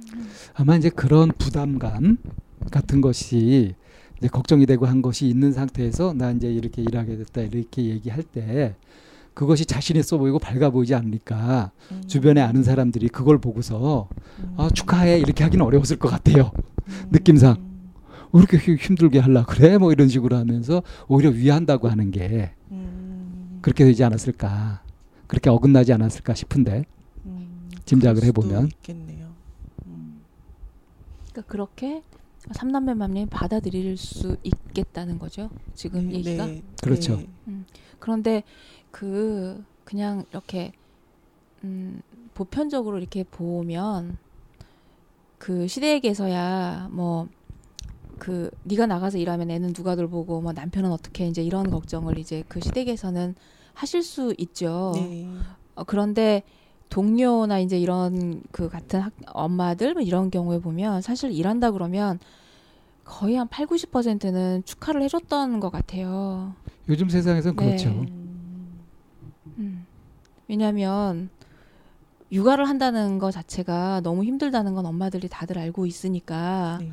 거기에서 벗어나서 뭔가 네가 네 일을 할 수 있다라고 하는 이 부분에 대해서 그게 얼마를 벌든지 간에 내가 버는 만큼 그 이상을 쓴다 할지라도 일하는 그 자체에 대해서는 엄마들이 다들 뭐 지지해주는 시각 관점들이 더 좀 많은 걸로 알고 있고 사실은 우리가 권하기도 하잖아요. 네네. 네. 어. 응원해 주시는 분들도 있었고 네. 어, 전에는 저한테 이제 뭐 작은 보조 가방 이런 걸 하나 만들었을 때 몇천 원 안 줬다고 하면 어 이제는 강사급이니까는 더 받아야 되겠네 더 많이 받아 이렇게 하면서 네 그래서 말씀을 하실 때 음. 균형을 맞춰서 얘기를 해주시면 좋은데 음. 일을 했다고 해서 공격받는 이걸 일부 그걸 얘기를 하시면 음. 이거는 이제 하우스맘이 이제 그라고 표, 표 얘기한 네. 그분들의 다 그렇게 얘기한 것처럼 얘기가 되니까. 아까 하우스맘이 공격했을 때, 네. 그다음에 워킹맘이 공격했을 때 얘기를 하셔가지고 아, 네. 딱제 마음에 응어리로 남아 있었던 네. 그 멘트가 네, 네. 바로 나와버렸어요. 근데 네, 그 네. 멘트를 했던 사람과 네. 좀 전에 이제 오덥 도바덤 뭐 이렇게 했던 사람은 다른 사람인 거죠? 그렇죠. 네, 음. 다른 사람이에요. 음. 같은 사람이 그럴 리가 없죠. 네. 음. 자, 아무튼 하우스맘과 워킹맘 이렇게 얘기했을 때 사회 전반적으로는 옛날에는 하우스맘이 보편적이었어요. 그죠? 음. 그래서 뭐 할 일 없으면 시집이나 가지 뭐 이런 음. 식의 얘기들이 있었던 시절이 있었는데 지금 시대는 그 뭐 누가 바깥에서 일하는 사람 안에서 일하는 사람이 따로 없는 모든 것을 다 공동으로 하는 이제 그런 시대가 되어 버렸잖아요. 네. 그래서 따로 뭐 집안 살림만 하는 뭐 이런 경우가 오히려 이제 드문 경우로 점점 그렇게 가고 있으니까. 근데 어, 더 힘든 거는 워킹맘임에도 불구하고 하우스맘이어야 한다고 강요되고 있고요. 슈퍼맘. 네, 네. 그 슈퍼맘이죠 그야말로. 네. 마찬가지로 전업주부이면서도 넌 왜 돈 안 벌어? 이제 이런 것도 음. 이게 같이 계속 막 혼재되어서 나타나니까 그것 때문에 사실은 워킹맘이 더 너덜너덜해지는 거, 거예요. 자, 그래서 그런 부분에서 네. 얘기가 나온 김에 워킹맘의 삶이 좀 더 이제 보편화되고 있는 그런 추세란 말이에요. 힘을 더 받고 있는 추세란 말이죠. 네. 그래서 워킹맘인데 슈퍼맘을 강요하는 응? 그런 세상 아직 정신 못 차리고 있는 그런 사람들한테 한 말씀 해주시죠. 한번 해보세요. 애 낳고요. 몸조리 제대로 못하고요. 바로 출근하고 애 아프다고 연락 받아서 어, 상사 눈치 보면서 겨우 뭐 조퇴서 쓰고 아기 데리고 병원 다니면서 그 열 펄펄 나는 아이 밤새 간호하고 또 어느 분한테 맡겨야 되는지 전화 돌려가면서 하고 와서 집안일 하고 그다음에 남편 눈치 보면서 아침에 출근해야 되는 그 엄마들 마음 한 번 더 생각해 주세요. 음. 어때요? 할말 시원하게 좀 하셨어요? 네. 야, 근데 그런 말씀도 참 차분차분 얌전하게 하시네. 상상이 돼요. 이렇게 그 앞에 그려지니까 먹먹해져요. 음. 다행스럽게도 음, 아주 가장 든든한 음, 우군이 남편으로 계셔서 네. 음. 자랑하고 다녀요. 그래서 그거 부러워하시는 분들 많겠다. 네, 그러더라고요. 많이 등판 맞아요. 자, 워킹맘과 하우스맘 이런 주제를 가지고 이렇게 얘기를 해봤는데, 어, 뭐, 이쌤 정리하실 말씀 있으신가요? 마지막에 뭐 삼남매 맘님 한 방 날리셨는데 더 할 말이 뭐가 있겠습니까? 네, 저희 그럼 3부에서 뵙겠습니다. 네, 음, 한 말씀 하고 나시니까 어떠세요? 더 떨리는데요. 자, 이번 세 번째 주제는 뭔가요? 네, 미혼모 엄마와 다문화 가정의 엄마에 대해서 네. 준비를 해봤습니다. 좀더 특수한 경우네요.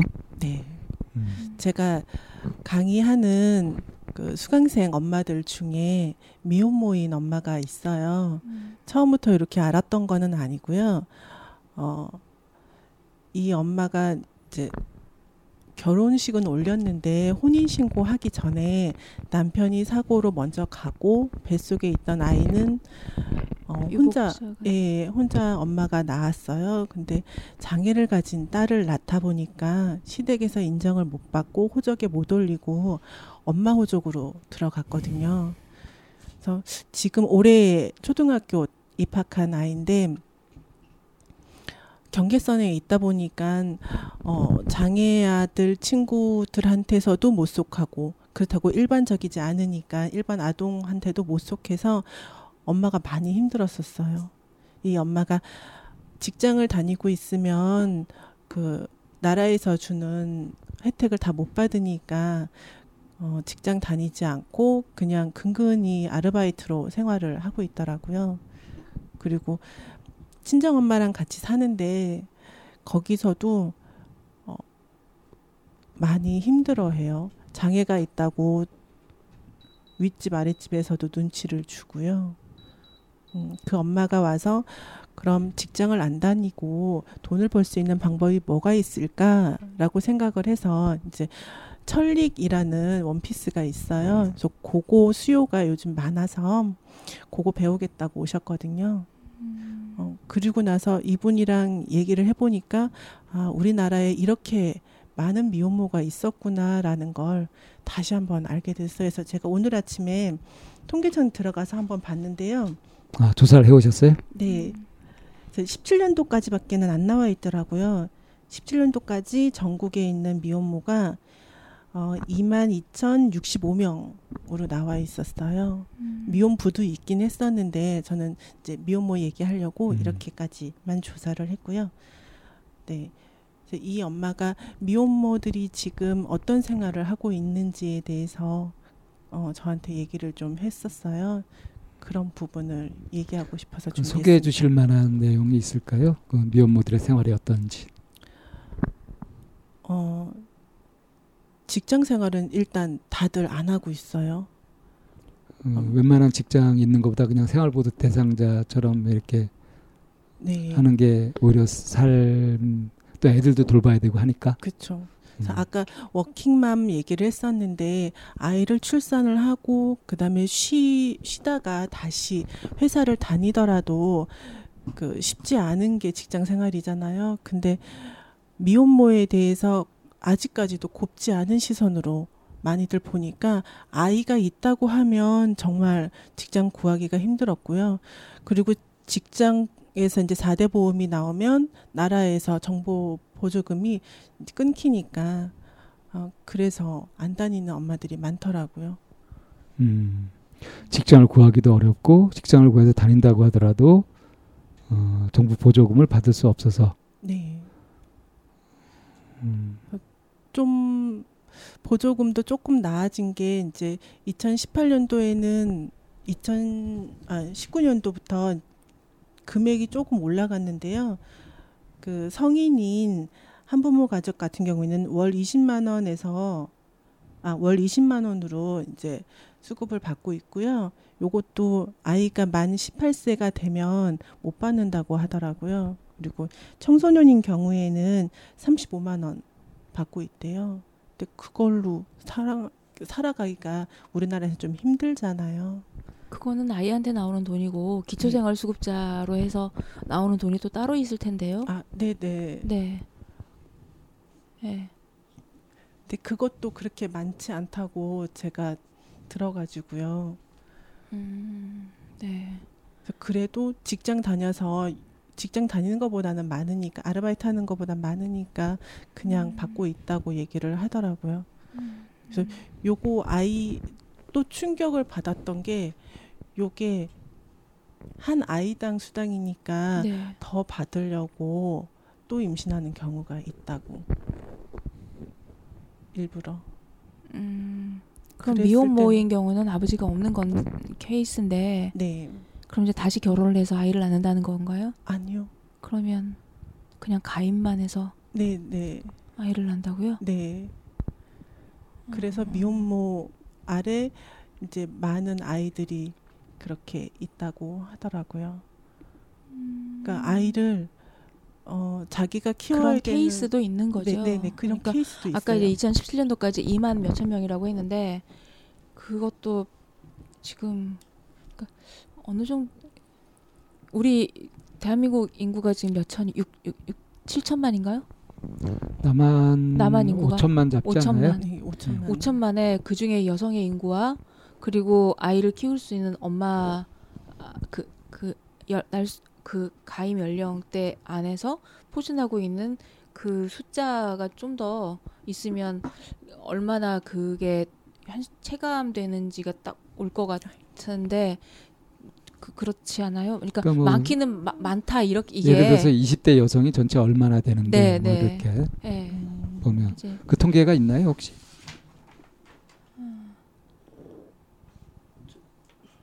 20대 여성은 2%밖에 없어요. 지금 35세부터 45세까지가 41, 43%요. 아 전체 연령이 전체 인구 중에 연령비가 네, 네. 음, 20대 여성이 2%라고요? 네. 지금 전체에 300, 예, 20세 미만이 20세 미만이 377명, 20세에서 24세. 아, 미혼모 중에? 네네. 아, 지금 그 얘기가 나 전체 인구 중에 전체. 얘기했던 거 아니에요? 네네. 미혼모 비율이 얼마나 되는지? 음, 음. 그러니까 음. 그, 뭐, 제가 허리가 아프다 그러니까 허리가 아픈 사람이 그 몇 퍼센트라고 하면서 그 성인 네 명 중에 한 명이 허리 아픈 사람이다라고 얘기를 하, 하는데 거기에 딱 네 명이 음. 있었고 그 중에 제가 허리가 아팠거든요. 음. 그러니까 그 그게 되게 체감되는 건 거예요. 근데 미혼모도 분명히 이렇게 산재해 있고 어려운 부분이 이, 이, 이, 근데 과연 그 퍼센테이지가 얼마나 되는지 저희가 이렇게 좀 체감이 좀 안 돼서 이제 그런 걸 여쭤봤던 거고 그런데 그 얘기는 좀 충격이네요. 그거를 수급을 받기 위해서 또 가임을 해서 네. 그 밑으로 아이를 또 둔다라고 하는 이게 네, 네.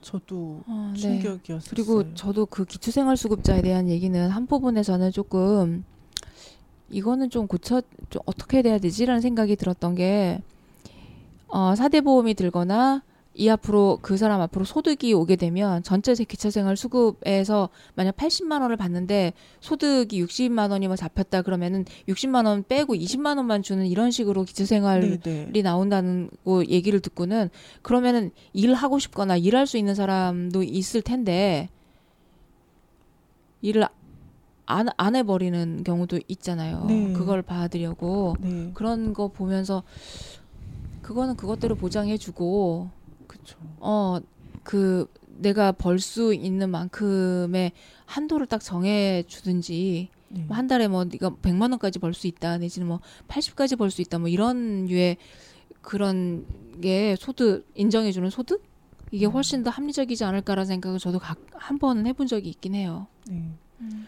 어, 직업 교육 같은 것도 지금 뭐 청소년들도 임신을 하는 경우가 있으니까요. 네. 그래서 이 아이들이 제대로 직장을 못 가졌을 테니 직업 교육을 좀 시켜주고 싶은데 보통 이게 9시나 10시부터 시작을 해서 늦게 끝나면 뭐 4시, 5시까지도 하는데 이 동안 그러면 아이는 누가 보느냐 요게 또 걸리더라고요. 이 아이를 어린이집이나 유치원에 맡기게 되면 양육수당이 또 없어지니까. 그래서 이랬을 때 또 병폐가 있고. 그래서 그 음, 수업을 들으시는 그 미혼모부는 네. 그런 소득세가 잡히지 않는 네. 간의 수공업으로 할 수 있는 네네. 네. 이런 거를 배우기 위해서 지금 저희 센터에 오신 거예요. 음, 음, 음. 근데 그분이 제일 크게 고충으로 느끼는 건 어떤 부분이든가요? 미혼모로서 살아가는데. 음, 미혼모라는 건 사실 얘기를 하지 않으면 모르잖아요. 그렇죠? 근데 장애를 가지고 있으니까 요거에 대한 주변의 따가운 시선, 꼭 오물 묻은 아이를 내가 데리고 다니는 것처럼 슬금슬금 이런 피하는 모습들이 아이 눈에 찍혀서 그게 아이 정서에 어떤 영향을 미칠지 그거에 대해서 고민을 많이, 더 많이 예, 음. 하더라고요. 음, 음, 음. 이분이 어 요런 미혼모들 모임에서 부회장을 맡고 있는데 교육이나 뭐 상담이나 요런 센터들하고 연결도 해주고 있나 봐요. 네네. 어, 근데 많은 미혼모들이 어, 나 거기까지 갔는데 교통비가 없어. 뭐 이런 식으로 얘기를 해서 음. 그런 모임을 주최할 때마다 기운 빠진다고 저한테 하소연을 한 적은 있었어요. 많이 안타까웠어요. 아이, 그 미혼모들이 뭔가를 좀 하게 독려를 해주고 싶은데 미혼모들이 이제 의지를 잘 보이지 않는다는 거죠. 네.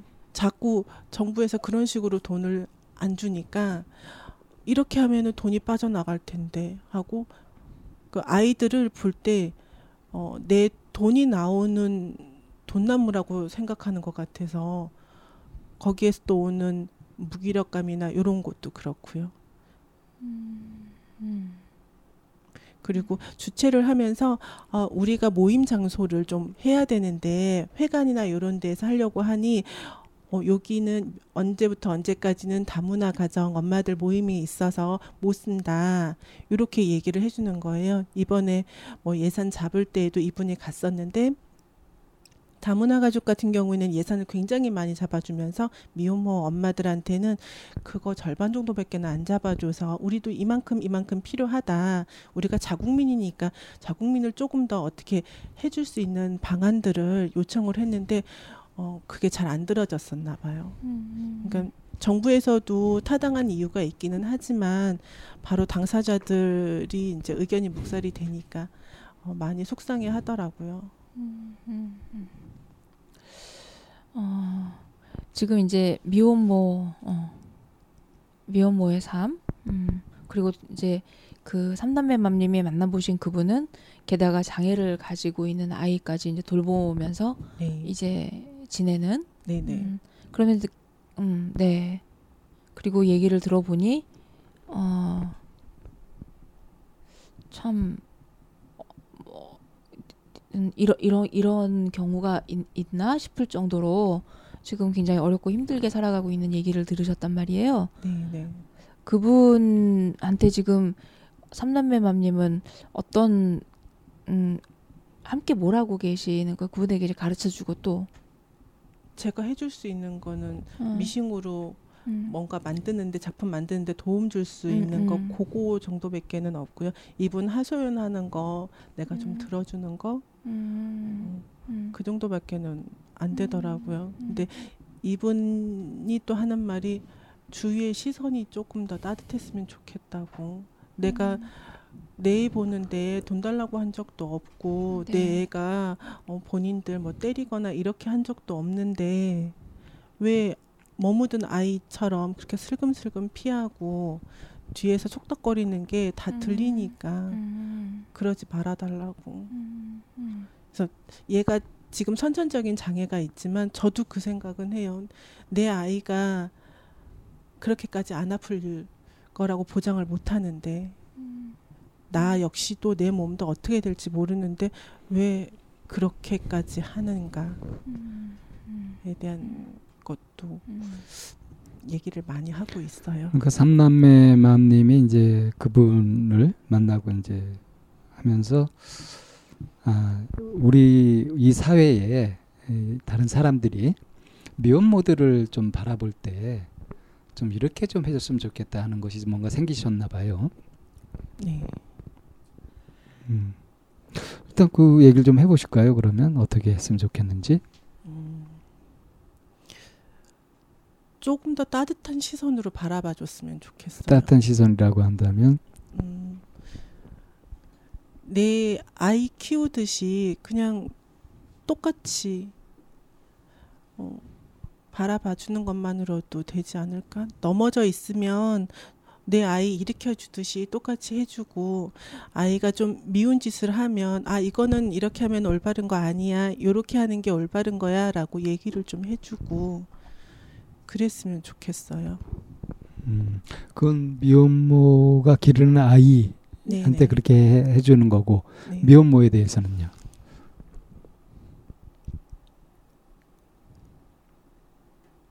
같은 여자니까 그 여자 마음이 어떨지 어, 공감을 좀 해줬으면 좋겠어요. 이해해주고 받아달라고까지는 안 하지만 공감해주고 그 사람들한테 손가락질 좀 안 했으면 좋겠어요.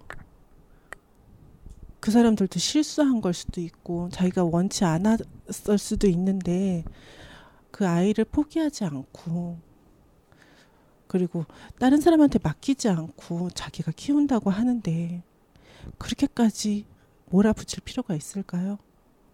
음.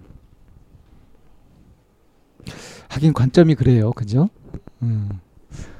뭔가 이렇게 잘못 끼어진 단추로 해서 뭔가 꼬여서 그래서 미혼모가 됐다. 그런 나름의 사정이 있을 텐데, 네. 근데 그런 사정에서 그냥 자기만 살겠다고 애를 버릴 버리거나 그럴 수도 있는데 자기가 키우고 있는데 네. 그걸 좀 예쁘게 잘 봐줘야 되는 거 아니냐. 네. 저는 그렇게 생각. 그게 이제 따뜻한 시각이겠죠. 네, 네. 네.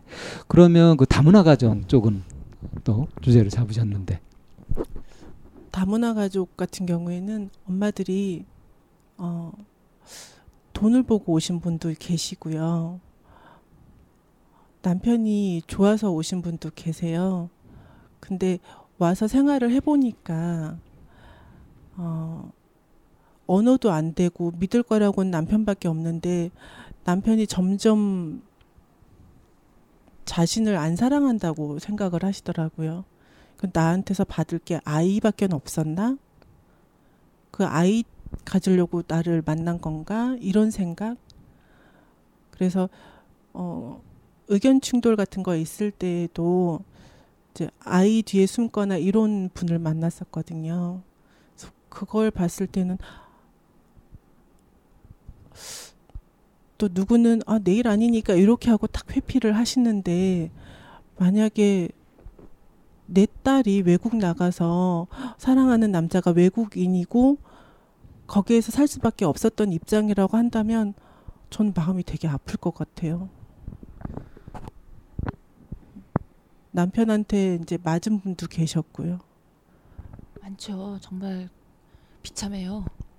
그 음. 옛날에 영화 미싱이라는 영화가 다문화 가정과 그런 여성이 가지고 사, 안고 살아가는 그런 모든 부분을 다 보여준 영화였거든요. 가진 자들의 그 갑질 그리고 그 여성으로서 감내해야 되는 부분들 그리고 다문화 가정의 여자로서 뭐 살아가는 거 이런 것들이 그 미싱이라고 하는 영화에 다 나타나 있는 건데 음. 어, 그 다문화 가정 엄마들을 교육을 한 적이 있었어요.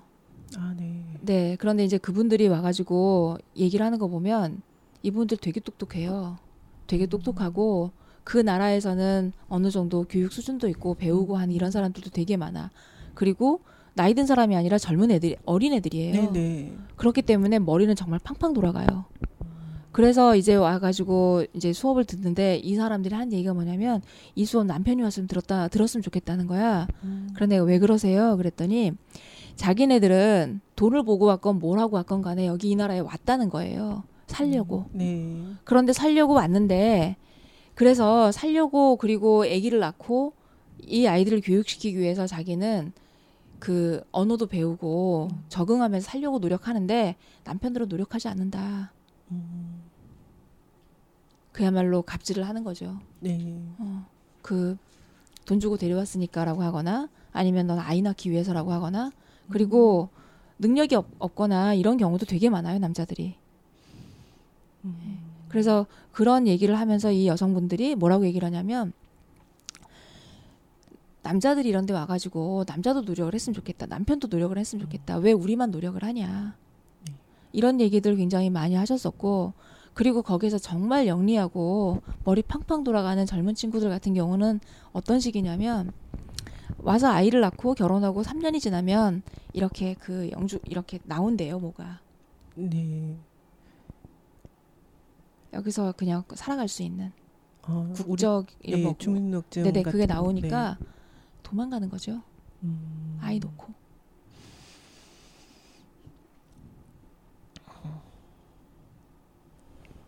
음. 우리가 그래서 다문화 가정의 문화를 전반적으로 다 얘기할 수는 없을 것 네. 같고 네. 그래서 그런 일 예를 이렇게 보면서 물론 또 아주 성공적인 케이스도 있, 긴 하더라고요. 그 캄보디아 스롱비? 스롱피아비? 스롱피아비. 예. 네. 그 친구는 캄보디아에서 이렇게 이주 해가지고 와서 결혼을 했는데 한국에서 그 남편이 이 친구의 그 당구 그거에 대한 우연하게 그 소지를 발견해 가지고 발견해 가지고 훈련을 시켰어요. 음. 그래서 지금 국내 최정상이에요.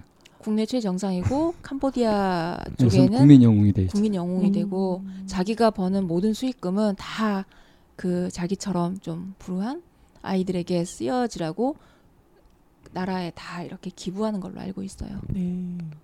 어, 그러니까 그런 케이스도 있기는 하죠. 그런데 그렇지 않은 대다수의 이주민 여성들 같은 경우는 음 되게 힘들고 어렵게 살아가고 있기 때문에 노예처럼 일하는 일만 네네, 하는 경우도 네네. 네. 네. 그리고 그 엄마들의 아이가 사실은 내 아이들과 같이 크고 있거든요. 네. 어, 그 아이들은 학교에 오고 있고 그리고 그 아이들과 내 아이들이 같이 공부하고 있기 때문에 방금 삼남매 맘님이 얘기하신 것처럼 우리가 이렇게 수용하거나 아니면은 그 함께 똑같다라고 하는 이런 관점이 을 우리도 그런 부분에 대한 노력과 이렇게 그런 사회적인 그 어떤 성숙도 음. 이런 게 필요한 부분이라고 생각을 해요.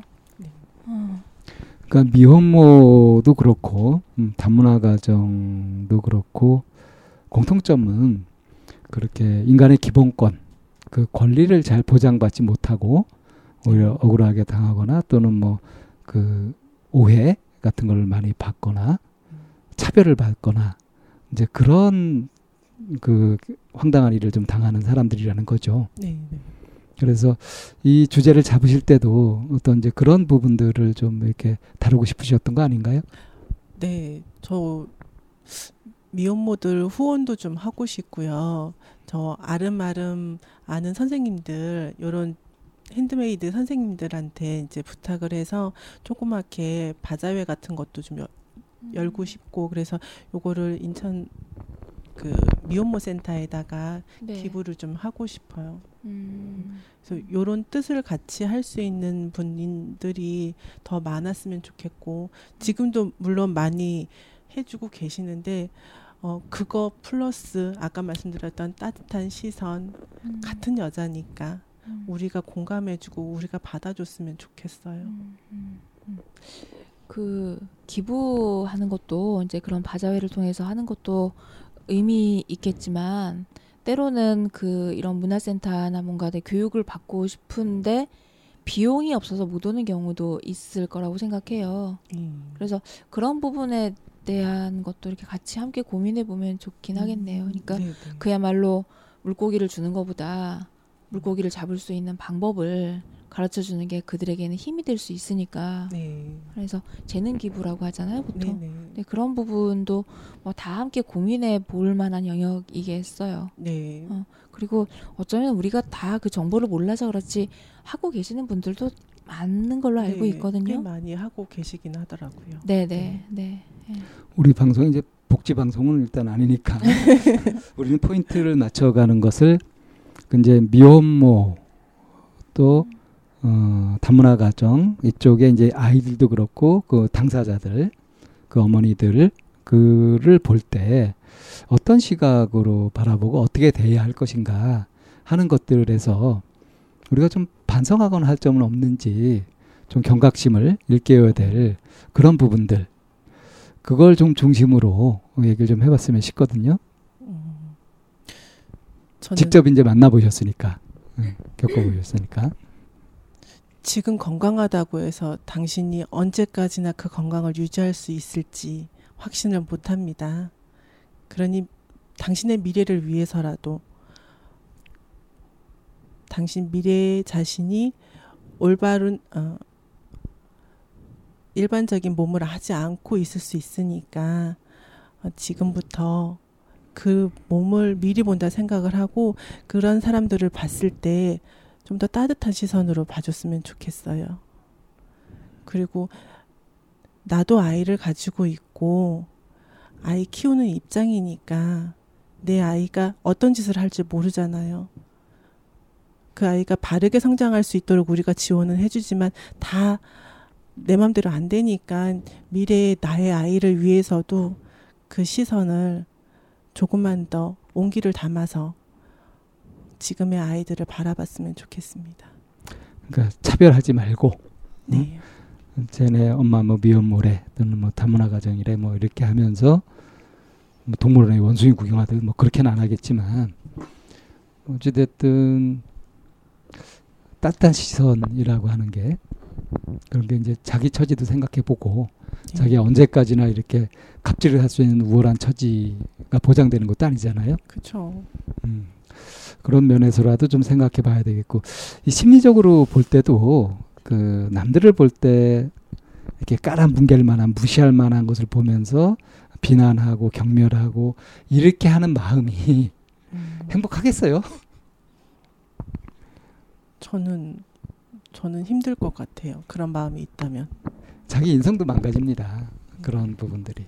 음, 그런 그러니까 그 사람들은 각기 다 다른 마음을 가지고 있고 다른 마음을 일으키고 있기 때문에 저 사람이 무슨 마음을 갖고 있는지 저도 잘 몰라요. 그렇죠? 네.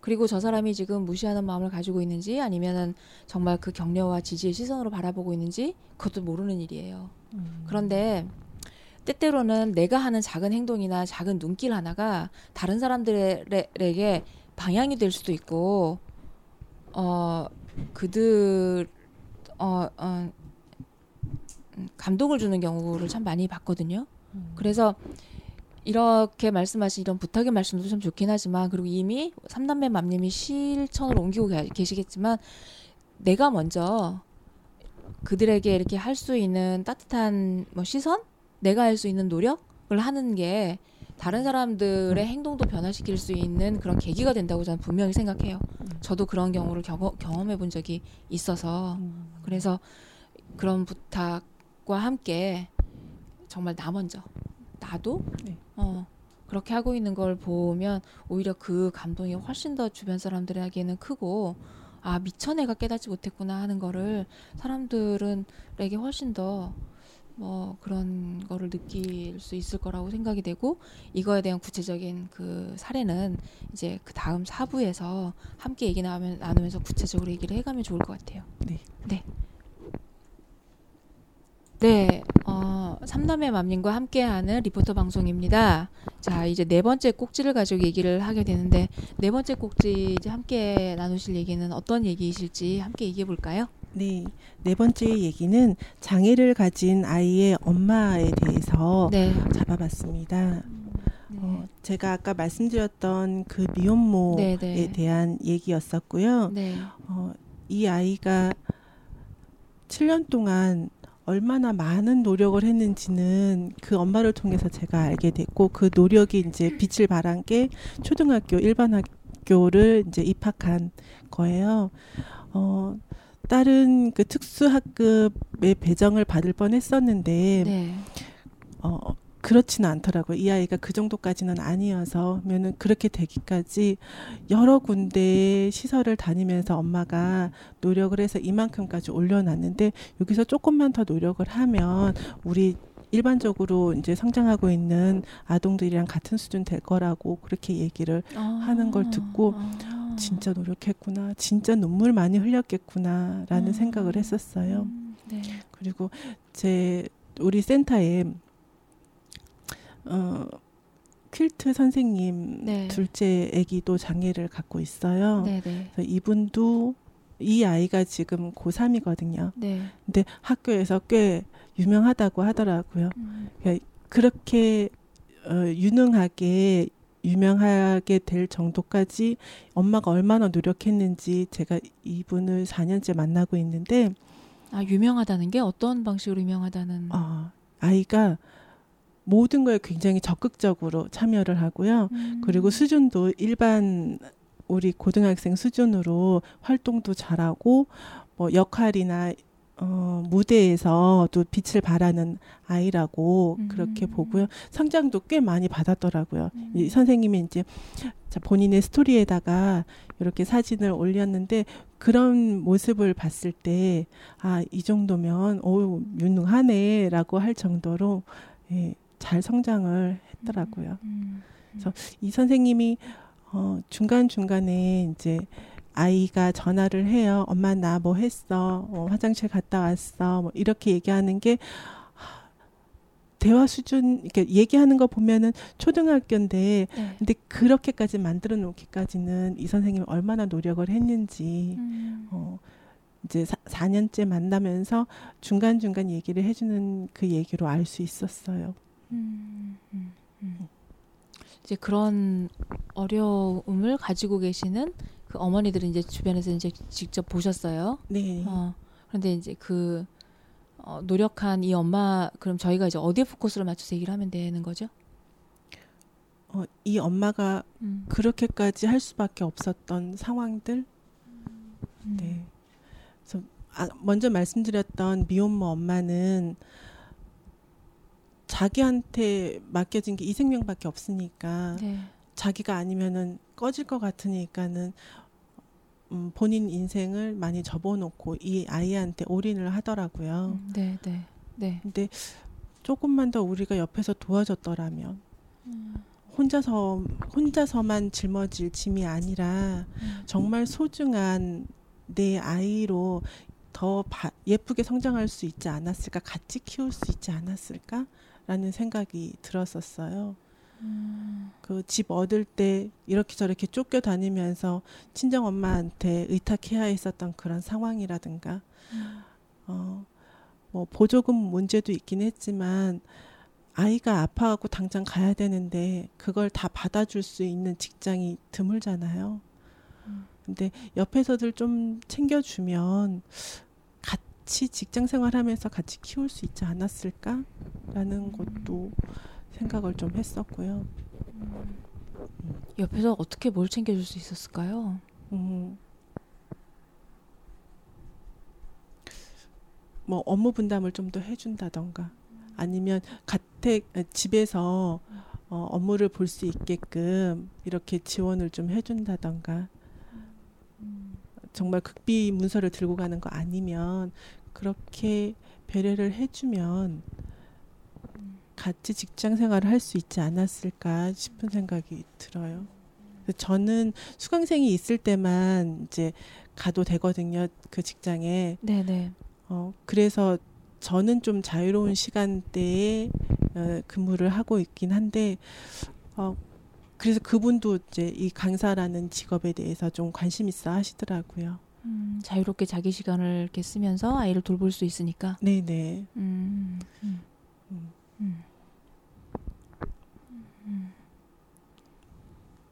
그 그러니까 그러 그러니까, 그러니까 짐을 좀 나눠지자 네. 이제 음 이게 이 이런 부분에 대해서 이 그 미혼모 지금 미혼모 케이스 네네.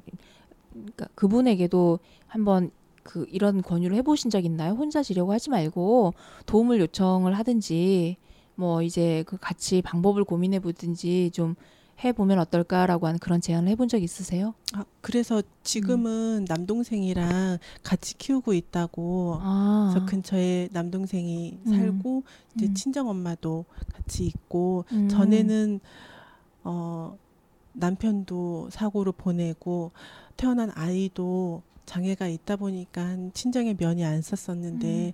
지금은 자기 면보다는 아이가 먼저라서 음. 그걸 다 버리고 이제 수그리고 들어갔더니 주변에서 그렇게 도와주고 있다. 친정에서? 네, 어. 친정에서요. 음, 음. 그리고 지금은 시댁에서도 보자고 하시는데 음. 이제 친구들이 반대를 하나 봐요. 그렇게 음. 아쉬워할 때는 음, 음. 외면을 하더니 이제 와서 보자고 한다고 어, 그래서 거부하고 있다고 하더라고요.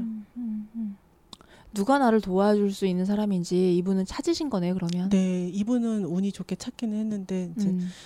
주변 분들을 걱정을 또 하시는 거예요. 왜요? 8년 동안 음. 같이 만났던 사람들이 네. 자기처럼 어, 도움을 받을 수 있는 상황이 아닌 분들이 많으니까요. 음. 그래서 이제 그런 모임에 부회장 맡아가면서 어떻게 음. 하면은 요 엄마들이 어, 우울증에 빠지지 않고 사회 구성원으로 이렇게 음. 도태되지 않게 어, 잘 성장할 수 있을까, 잘 끼워 맞춰 줄 수 있을까, 이렇게 음. 도움을 주고 싶어 하더라고요. 음. 그래서 음, 음. 여러 음, 이런 뭐 정책 회의라든가 이런 네. 거에도 꼬박꼬박 나가고 아. 어, 요청하러 다니고 그러더라고요. 아. 어, 어.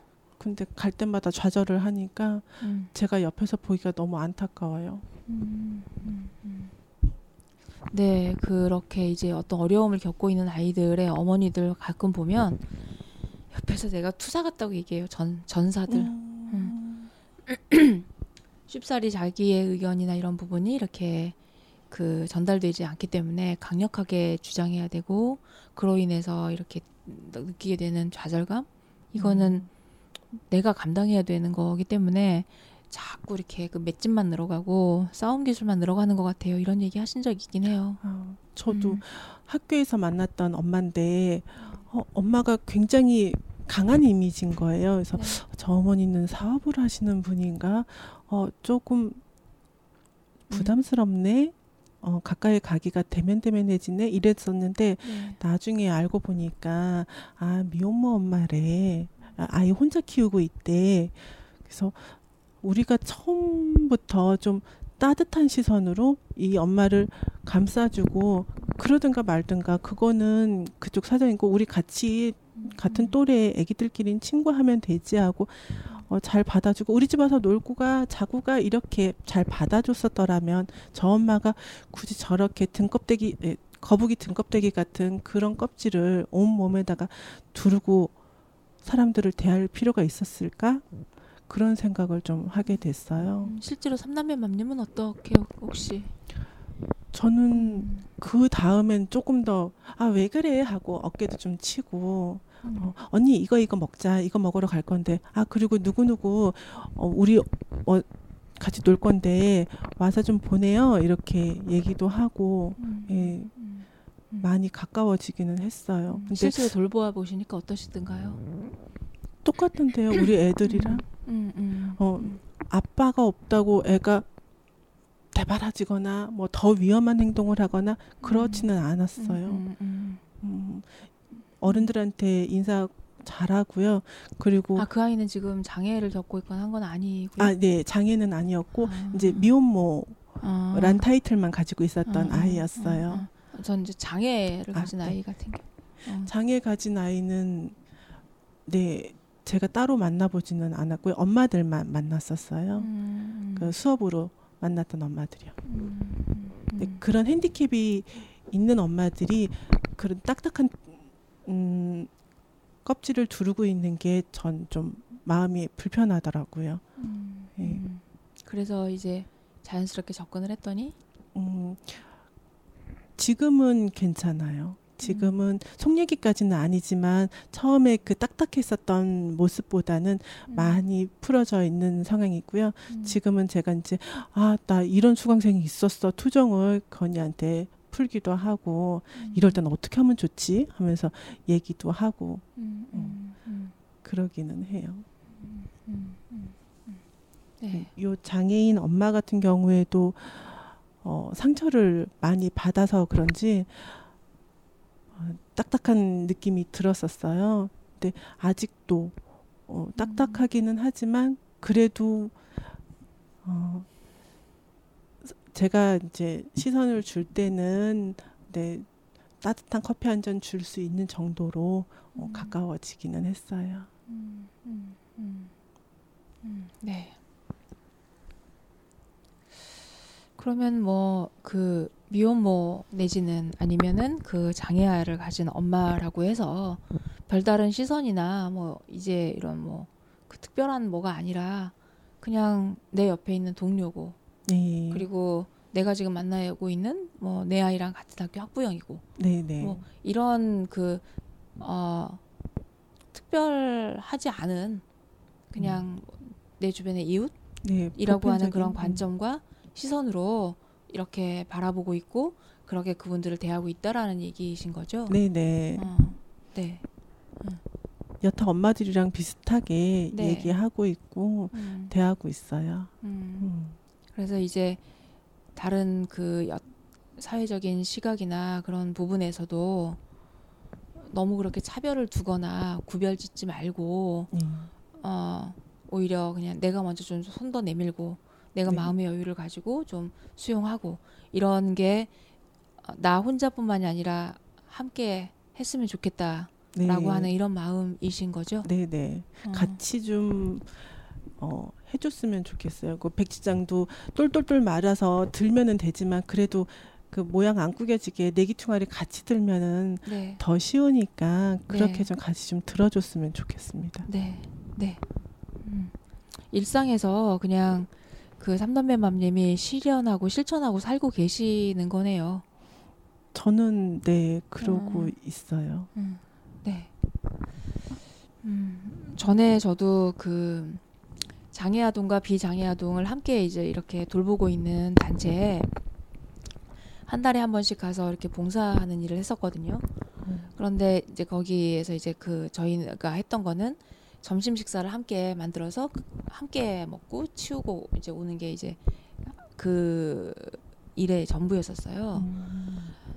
어 근데 그때 이제 저한테 그걸 안내해서 저한테 와 보실래요? 해서 이제 가 저를 초대했던 그분의 태도를 보고 갔을 때 정말 감동과 함께 스스로 되게 부끄러웠던 적이 있었거든요. 거기 가면 음그 그니까 장애를 가진 친구들, 그러니까 뇌성마비나 이제 이런 뇌병변 이쪽의 친구들이었었는데 이 친구들은 거리감에 대한 것들이 없기 때문에 음. 얼마만큼 다가가야 되고 얼마만큼 해야 되는지에 대해서 그냥 기준이 없으니까 네. 그냥 마구 다가오고 이렇게 하, 는 거예요. 네. 근데 저는 처음에 이제 다, 너무 당황해가지고 이제 어떻게 하지 긴장 긴장하고 이렇게 했는데 저를 이쪽에 초대하셨던 이분은 너무나도 자연스럽게 이 친구들하고 지내는 거예요. 음. 그리고 이 친구들이 하는 얘기가 된 소리 아닌 소리 막 하거든요. 논리성도 없이. 네. 근데 그거를 어 정정하려고 하는 것도 아니고 음. 뭐, 뭐 고치려고 아 그래 이러면서 그냥 어제 만났고 내 옆에 있는 친구고 이웃이고 이렇게 대하는 모습을 보면서 음. 되게 감동스러웠고 되게 부끄러웠어요. 내가 이미 내 마음 속에서 그 스스로 조심해야지라고 하면서 내가 차별을 하고 있었구나 구별 짓고 음. 있었구나라고 하는 그런 나도 보면서 되게 부끄러웠고 음. 그렇게 자연스럽게 할 수 있는 이 친구를 보면서 되게 감동스러웠고 음. 어. 그러면서 저도 다시 한번 인간의 생명 이 부분에 대해서 좀 다시 한번 생각을 하게 됐었고 그리고 최근에 그 장애 아동을 가진 그 엄마들을 수업을 한 적이 있었어요. 음. 근데 여기에 참여했던 분들은 그냥 장애도 그냥 장애가 아니라 중증 장애아인 거예요. 음. 아무 곳에서도 받아들여 받아주지 않는 음. 그냥 엄마가 평생 이 아이를 돌보고 살아야만 하는 이런 아이들을 두고 있는 엄마들을 만난 적이 있었거든요. 음. 그 엄마들이 살아가는 태도와 그런 걸 보면서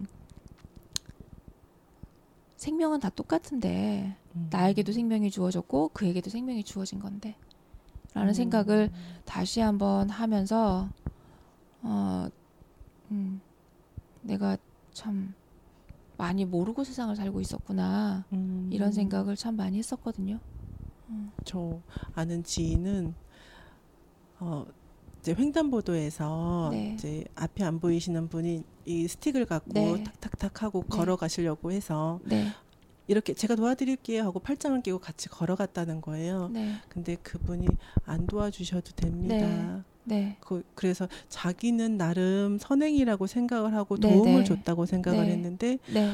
받아들이는 입장에서 도움이 아니라 네. 그거는 어, 동정이라고 받아들인다면 그건 안 하는 게 낫다는 식으로 네. 이렇게 저한테 얘기를 해주시는 거예요. 그래서 나중에 봉사활동 가더라도 음. 이런 부분에서 먼저 도와달라고 얘기 안 하면 네. 하지 마 하고 네, 네. 조언을 해주더라고요. 네, 네. 그 수업을 들어오시는 분 중에 활동 보조 분들이 계셨거든요. 활보라고 음. 하잖아요. 활보 선생님들이 오셨어요. 그런데 이분들이 얘기를 하시면서 사실 자기네들이 더 많이 배운다는 거예요. 음. 돌보면서. 음. 그래서 왜 그러냐 그랬더니 우리가 어 사실은 사회 안에서 장애도 있고 비장애도 있고 함께 살아가는 사회인데 우리가 비장애라고 해서 장애를 가고 있는 분들에게 어떻게 접근해야 되는지에 대해서 우리가 너무 모르고 있더라는 거죠. 음. 특히 시각장애인 같은 경우는 이분들은 아픔 못 보기 때문에 먼저 소리로 내가 옆에 있음을 알리고 그리고 음. 어떻게 접근하고 그분들에게 어떤 도움을 줘야 할지에 대해서 순서가 있다는 거예요. 음. 근데 그런 부분에 대해서 우리가 너무 무지하더라. 어쩌면 이게 사회적인 전체 성숙도하고도 연결이 될 거라는 생각이 들더라라는 얘기를 활동보 선생님이 와서 해주셨었어요. 음. 그래서 어쩌면 우리가 함께 살아가고 있는 또 다른 그 분들에 대해서 음, 우리가 먼저 좀 알아야 되는 것들도 좀 있지 않을까? 이런 음. 생각도 좀 많이 하게 됐던 케이스여서 음. 저는 그 수업을 제가 강의를 하러 갔었지만 오히려 제가 배워가지고 온 게 굉장히 많았던 수업이었었어요. 네. 어. 근데 그런 거에 이제 그 수업을 하거나 하는 게 아닌데도 불구하고 어 그런 분들을 만나고 계시면서 삼단매 맘념이 이미 이제 어떻게 함께 살아갈 것인가에 대한 고민을 하시고 그리고 나름대로 본인이 실천하고 사는 삶을 이제 오늘 나눠주신 것 같네요. 네, 네, 음, 네, 음, 네. 그 네 가지 주제에 전체 걸친 게 이제 엄마였잖아요. 네. 엄마의 삶. 네. 음, 뭐 정리를 해도 좋겠고 어, 또 미처 못한 말씀이 있다면 또 해주셔도 좋을 것 같고요. 네 가지 주제로 준비를 하면서 저는 어떤 엄마인가, 어떤 엄마이고 싶은가, 그리고 어, 나는 앞으로 어떻게 살아야 되나, 내가 원하는 삶이 삶의 목표가 뭔지 그 이걸 다시 한번 세팅을 하게 되는 계기가 될 수 있었어요. 많은 엄마들이 있는데 내가 선택하는 엄마가 아, 옳은 엄마다 이거 말고 제가 만족할 수 있는 엄마를 선택할 수 있도록 이렇게 자리를 마련해 주셔서 방쌤 이쌤께 교황 뭐 말씀하신 김에 어떻게 그게 설계가 됐는지 그걸 좀 밝혀주시면은 다른 분들한테도 좀 도움되지 않을까요? 음, 아직은 많이 부족한데요. 어, 제가 제 아이를 볼 때 가끔 모로 이렇게 보는 경우가 있어요. 아, 여기서 조금만 더 수정하면 좋은데. 그런 생각으로 아이를 바라보는 경우가 많았거든요. 근데 아이를 있는 그대로 좀 인정해주는 엄마. 그리고 아이가 친구를 딱 데리고 왔을 때, 음, 한눈에 이렇게 딱 봐서 아 얘는 모범생 친구구나 잘해줘야지 요런 마음 말고 그 아이가 꾀지지한 친구를 데리고 왔어도 아 이 친구는 정말 활달한 친구구나 성격 좋겠다 하고 내 아이랑 정말 좋은 느낌을 공유할 수 있는 친구구나 하고 아이가 선택한 친구를 제 기준으로 판단하지 않는 그런 엄마가 되고 싶습니다. 그리고 이제 우리 사회에 사회 문제가 될 수도 있는 다문화 가정이나 또는 미혼모나 또는 장애 아이를 가진 어머니나 네. 뭐 이제 이런 쪽도 좀 살펴보시고 했잖아요. 네, 네.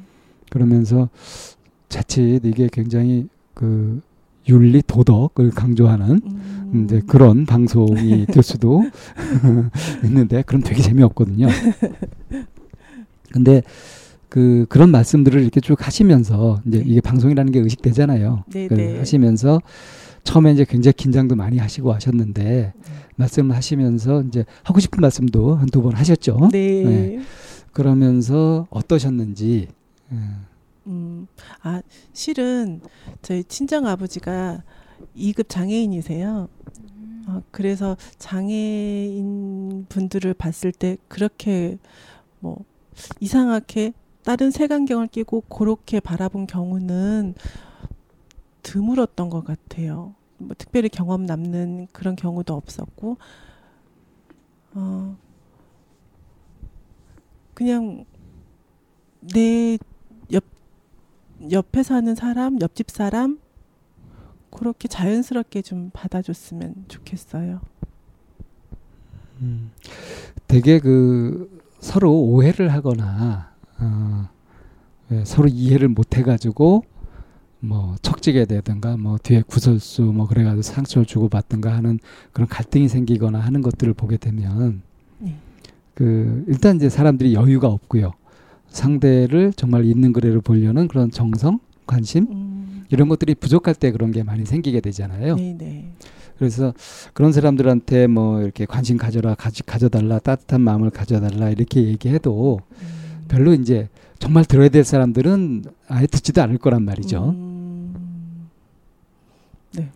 네. 그래서 어, 이런 경우에 제일 중요한 거는 이제 그들이 자신들의 입장을 충분히 대변하지 못할 때, 음. 얘기하지 못할 때, 내가 그들을 만나서 겪으면서 그래서 내가 가졌던 느낌 같은 것들을 이제 사람들한테 많이 알리는 것도 음. 이제 그 일 갈등이나 이런 오해로 생기는 문제들을 풀어가는 데 도움이 될 거라고 생각하거든요. 음.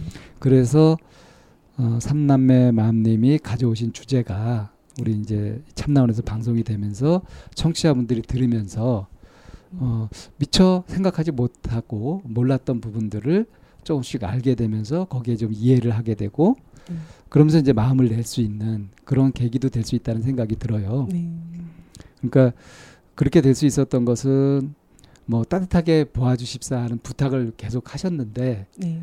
그 말씀을 하고 계신 삼남매 마음님의 마음이 그 이제 남편이 나를 격려하고 힘을 줬던 음, 그런 것들의 힘을 받아서 그것을 배신하지 않고 음. 잘 이렇게 키워가면서 그거를 실천하는 쪽으로 이렇게 음. 노력하시면서 나 이렇게 잘하고 있다 이렇게 자랑하는 것이 아니라 많이 부족하지만 많이 부족하지만 이렇게 하고 계신 것 같단 말이에요. 네. 그래서 이런 것들이 좋게 봐주시는 분들은 아 참 겸손하고 사람 진국이다 이렇게 봐줄 수도 있는데 어, 자칫 그냥 일반 뭐 그냥 이렇게 들으시는 분들은 뭐뭐 자신 없이 얘기하네 이럴 수도 있거든요. 음. 그래서 저도 이제 내내 같이 이렇게 이야기를 하면서 어, 방송을 쭉 하면서 삼남매 마음님한테 들었던 마음은 어, 좀 덜 주저하시고 그냥 또 또 힘주어서 이렇게 말씀하시고 자기가 겪은 것을 자신 있게 표현해 주시고 하면은 더 전달이 잘 되지 않을까 아, 네. 하는 말씀도 좀 드리고 싶었어요. 네. 어, 전체적으로 이렇게 상담 이제 방송을 여기 와서 리포터로 진행을 하시면서 이 준비 과정에서 그리고 이제 막상 하면서 지금 이제 마치고 나서 네. 어, 이제 소감 같은 것들을 전체적으로 총 정리를 하시고 그리고 이제 마무리를 했으면 좋겠습니다.